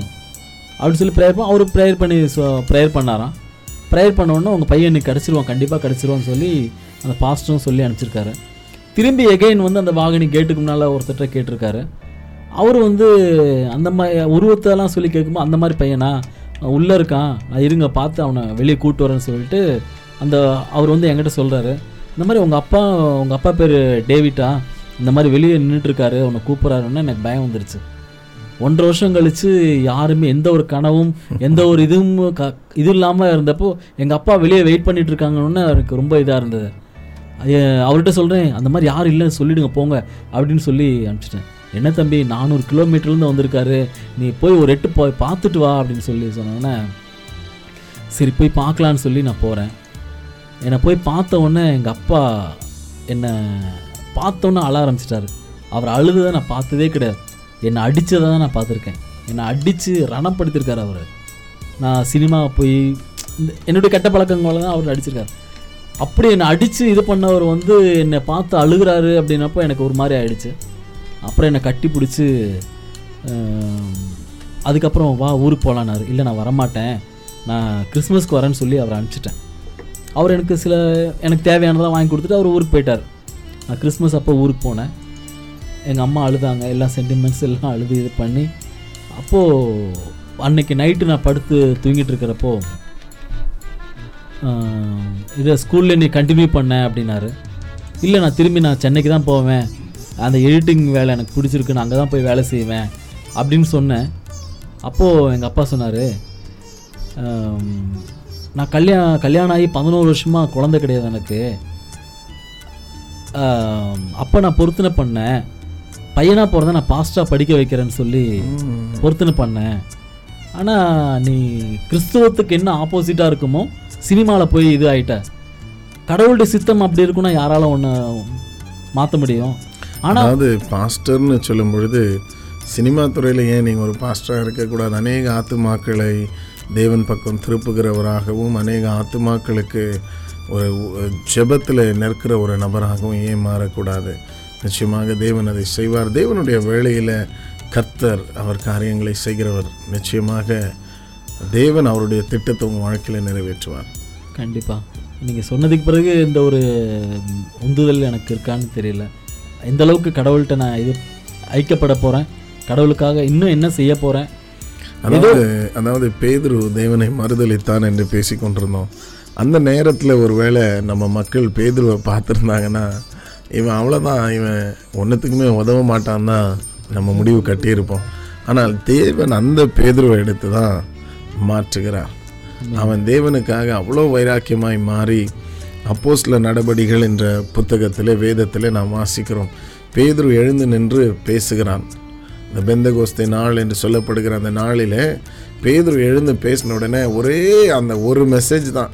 மூவாயிரம் பேர் ரட்சிக்கப்படுகிறார்கள் ஸோ அன்றைக்கு இயேசுவோடு இருந்தேன்னு சொல்ல பயந்த பேதுரு இன்றைக்கு பேசின உடனே மூவாயிரம் பேர் ரட்சிக்கப்படுகிறார்கள் ஸோ நிச்சயமாக இது தேவனுடைய கிரியை. கர்த்தர் உங்களை தெரிந்து கொண்டிருப்பார் என்று சொன்னால் நிச்சயமாக தேவன் அவருடைய திட்டத்தை நிறைவேற்றுவார். இன்றைக்கும் நம்மை அநேகர் கேட்டுக்கொண்டிருக்கிறார்கள். அன்பு நேயர்களே ஒரு காரியத்தை நான் வலியுறுத்த விரும்புகிறேன். அன்பு சகோதரன் பீட்டர் பாப்பியா அவர்கள் தன்னுடைய கெட்ட பழக்கங்களில் இருந்து விடுபட அவர் உண்மையாய் தேவனை நாடினார். தேவன் அவருக்கு உதவி செய்தார். அதே போல் ஒருவேளை இப்படிப்பட்ட சூழ்நிலையில் நாம் இருக்கலாம். தேவனை அறிந்து நாம் ஒரு சில இடங்களில் தேவனுக்கு இடம் கொடுக்காமல் நாம் வாழ்ந்து கொண்டு இருக்கலாம் ஆலயத்திற்கு சென்று கொண்டிருக்கலாம். கிறிஸ்தவ குடும்பத்தை சேர்ந்தவர்களாக இருக்கலாம். ஆனால் நம்முடைய வாழ்க்கையிலே தேவனுக்கு இடம் இல்லாமல் காணப்படலாம்.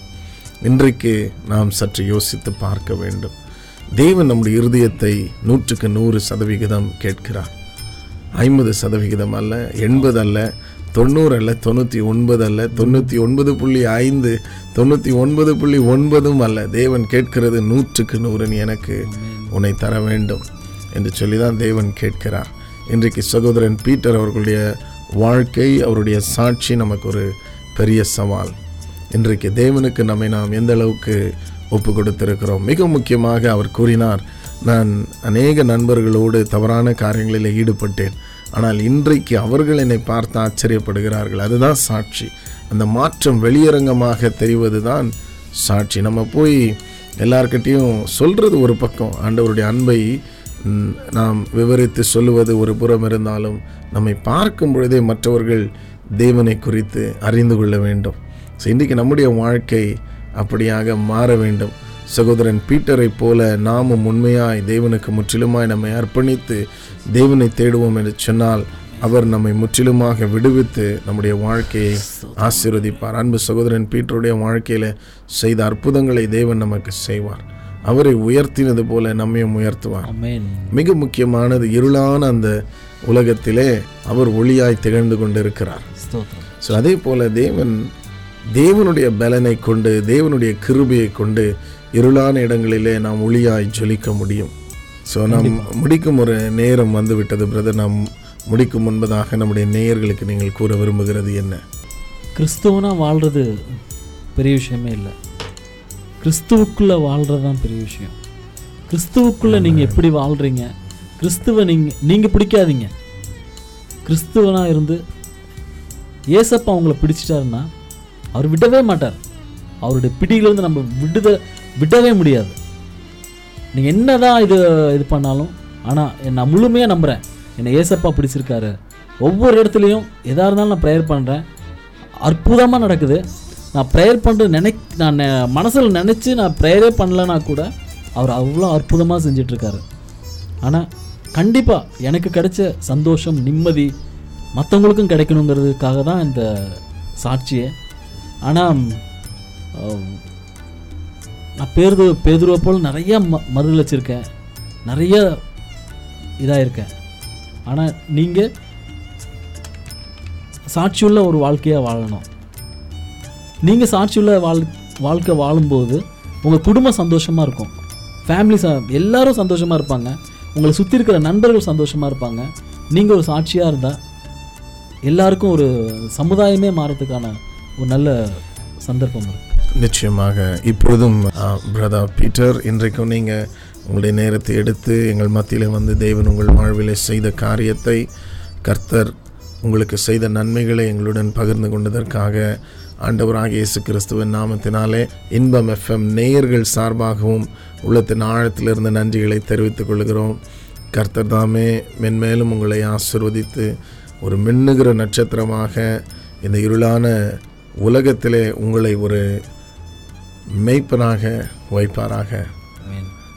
கர்த்தருடைய நாமத்துக்கு ம இந்த ஒரு சந்தர்ப்பத்தை கொடுத்த இன்பம் எஃப்எம் நன்றி தெரிவிக்கிறேன். இந்த சந்தர்ப்பத்தை இதை கேட்டுட்ருக்கிற எல்லா நேயர்களுக்கும் ஒரு நன்றி இந்த சந்தர்ப்பம் கொடுத்த எல்லாருக்கும் நன்றியை தெரிவிச்சுக்கிறேன். ஆமென். கர்த்தருடைய நாமம் மகிமைப்படுவதாக. God praise God. Thank you. So அன்பு நேயர்களே இந்த நாளிலும் எங்களுடன் இணைந்து இந்த நிகழ்ச்சியை கேட்ட உங்கள் ஒவ்வொருவருக்கும் கத்தராகிய இயேசு கிறிஸ்துவின் நாமத்தினாலே நன்றிகள். தொடர்ந்து இன்னும் ஒரு அற்புதமான நிகழ்ச்சியோடு சந்திக்கும் வரை உங்களிடத்திலிருந்து விடைபெறுவது உங்கள் அன்பு சகோதரன் ஜான் மோகன பிரகாஷ். காட் பிளஸ் யூ நீங்கள் கேட்டுக்கொண்டிருப்பது உங்கள் இன்பம் எஃப்எம் துன்பத்திற்கு ஒரு முற்றுப்புள்ளி. உங்கள் ஜெப விண்ணப்பங்களை எங்களுக்கு எழுத மறவாதிருங்கள். எங்கள் இமெயில் முகவரி Inbam FM at Gmail dot com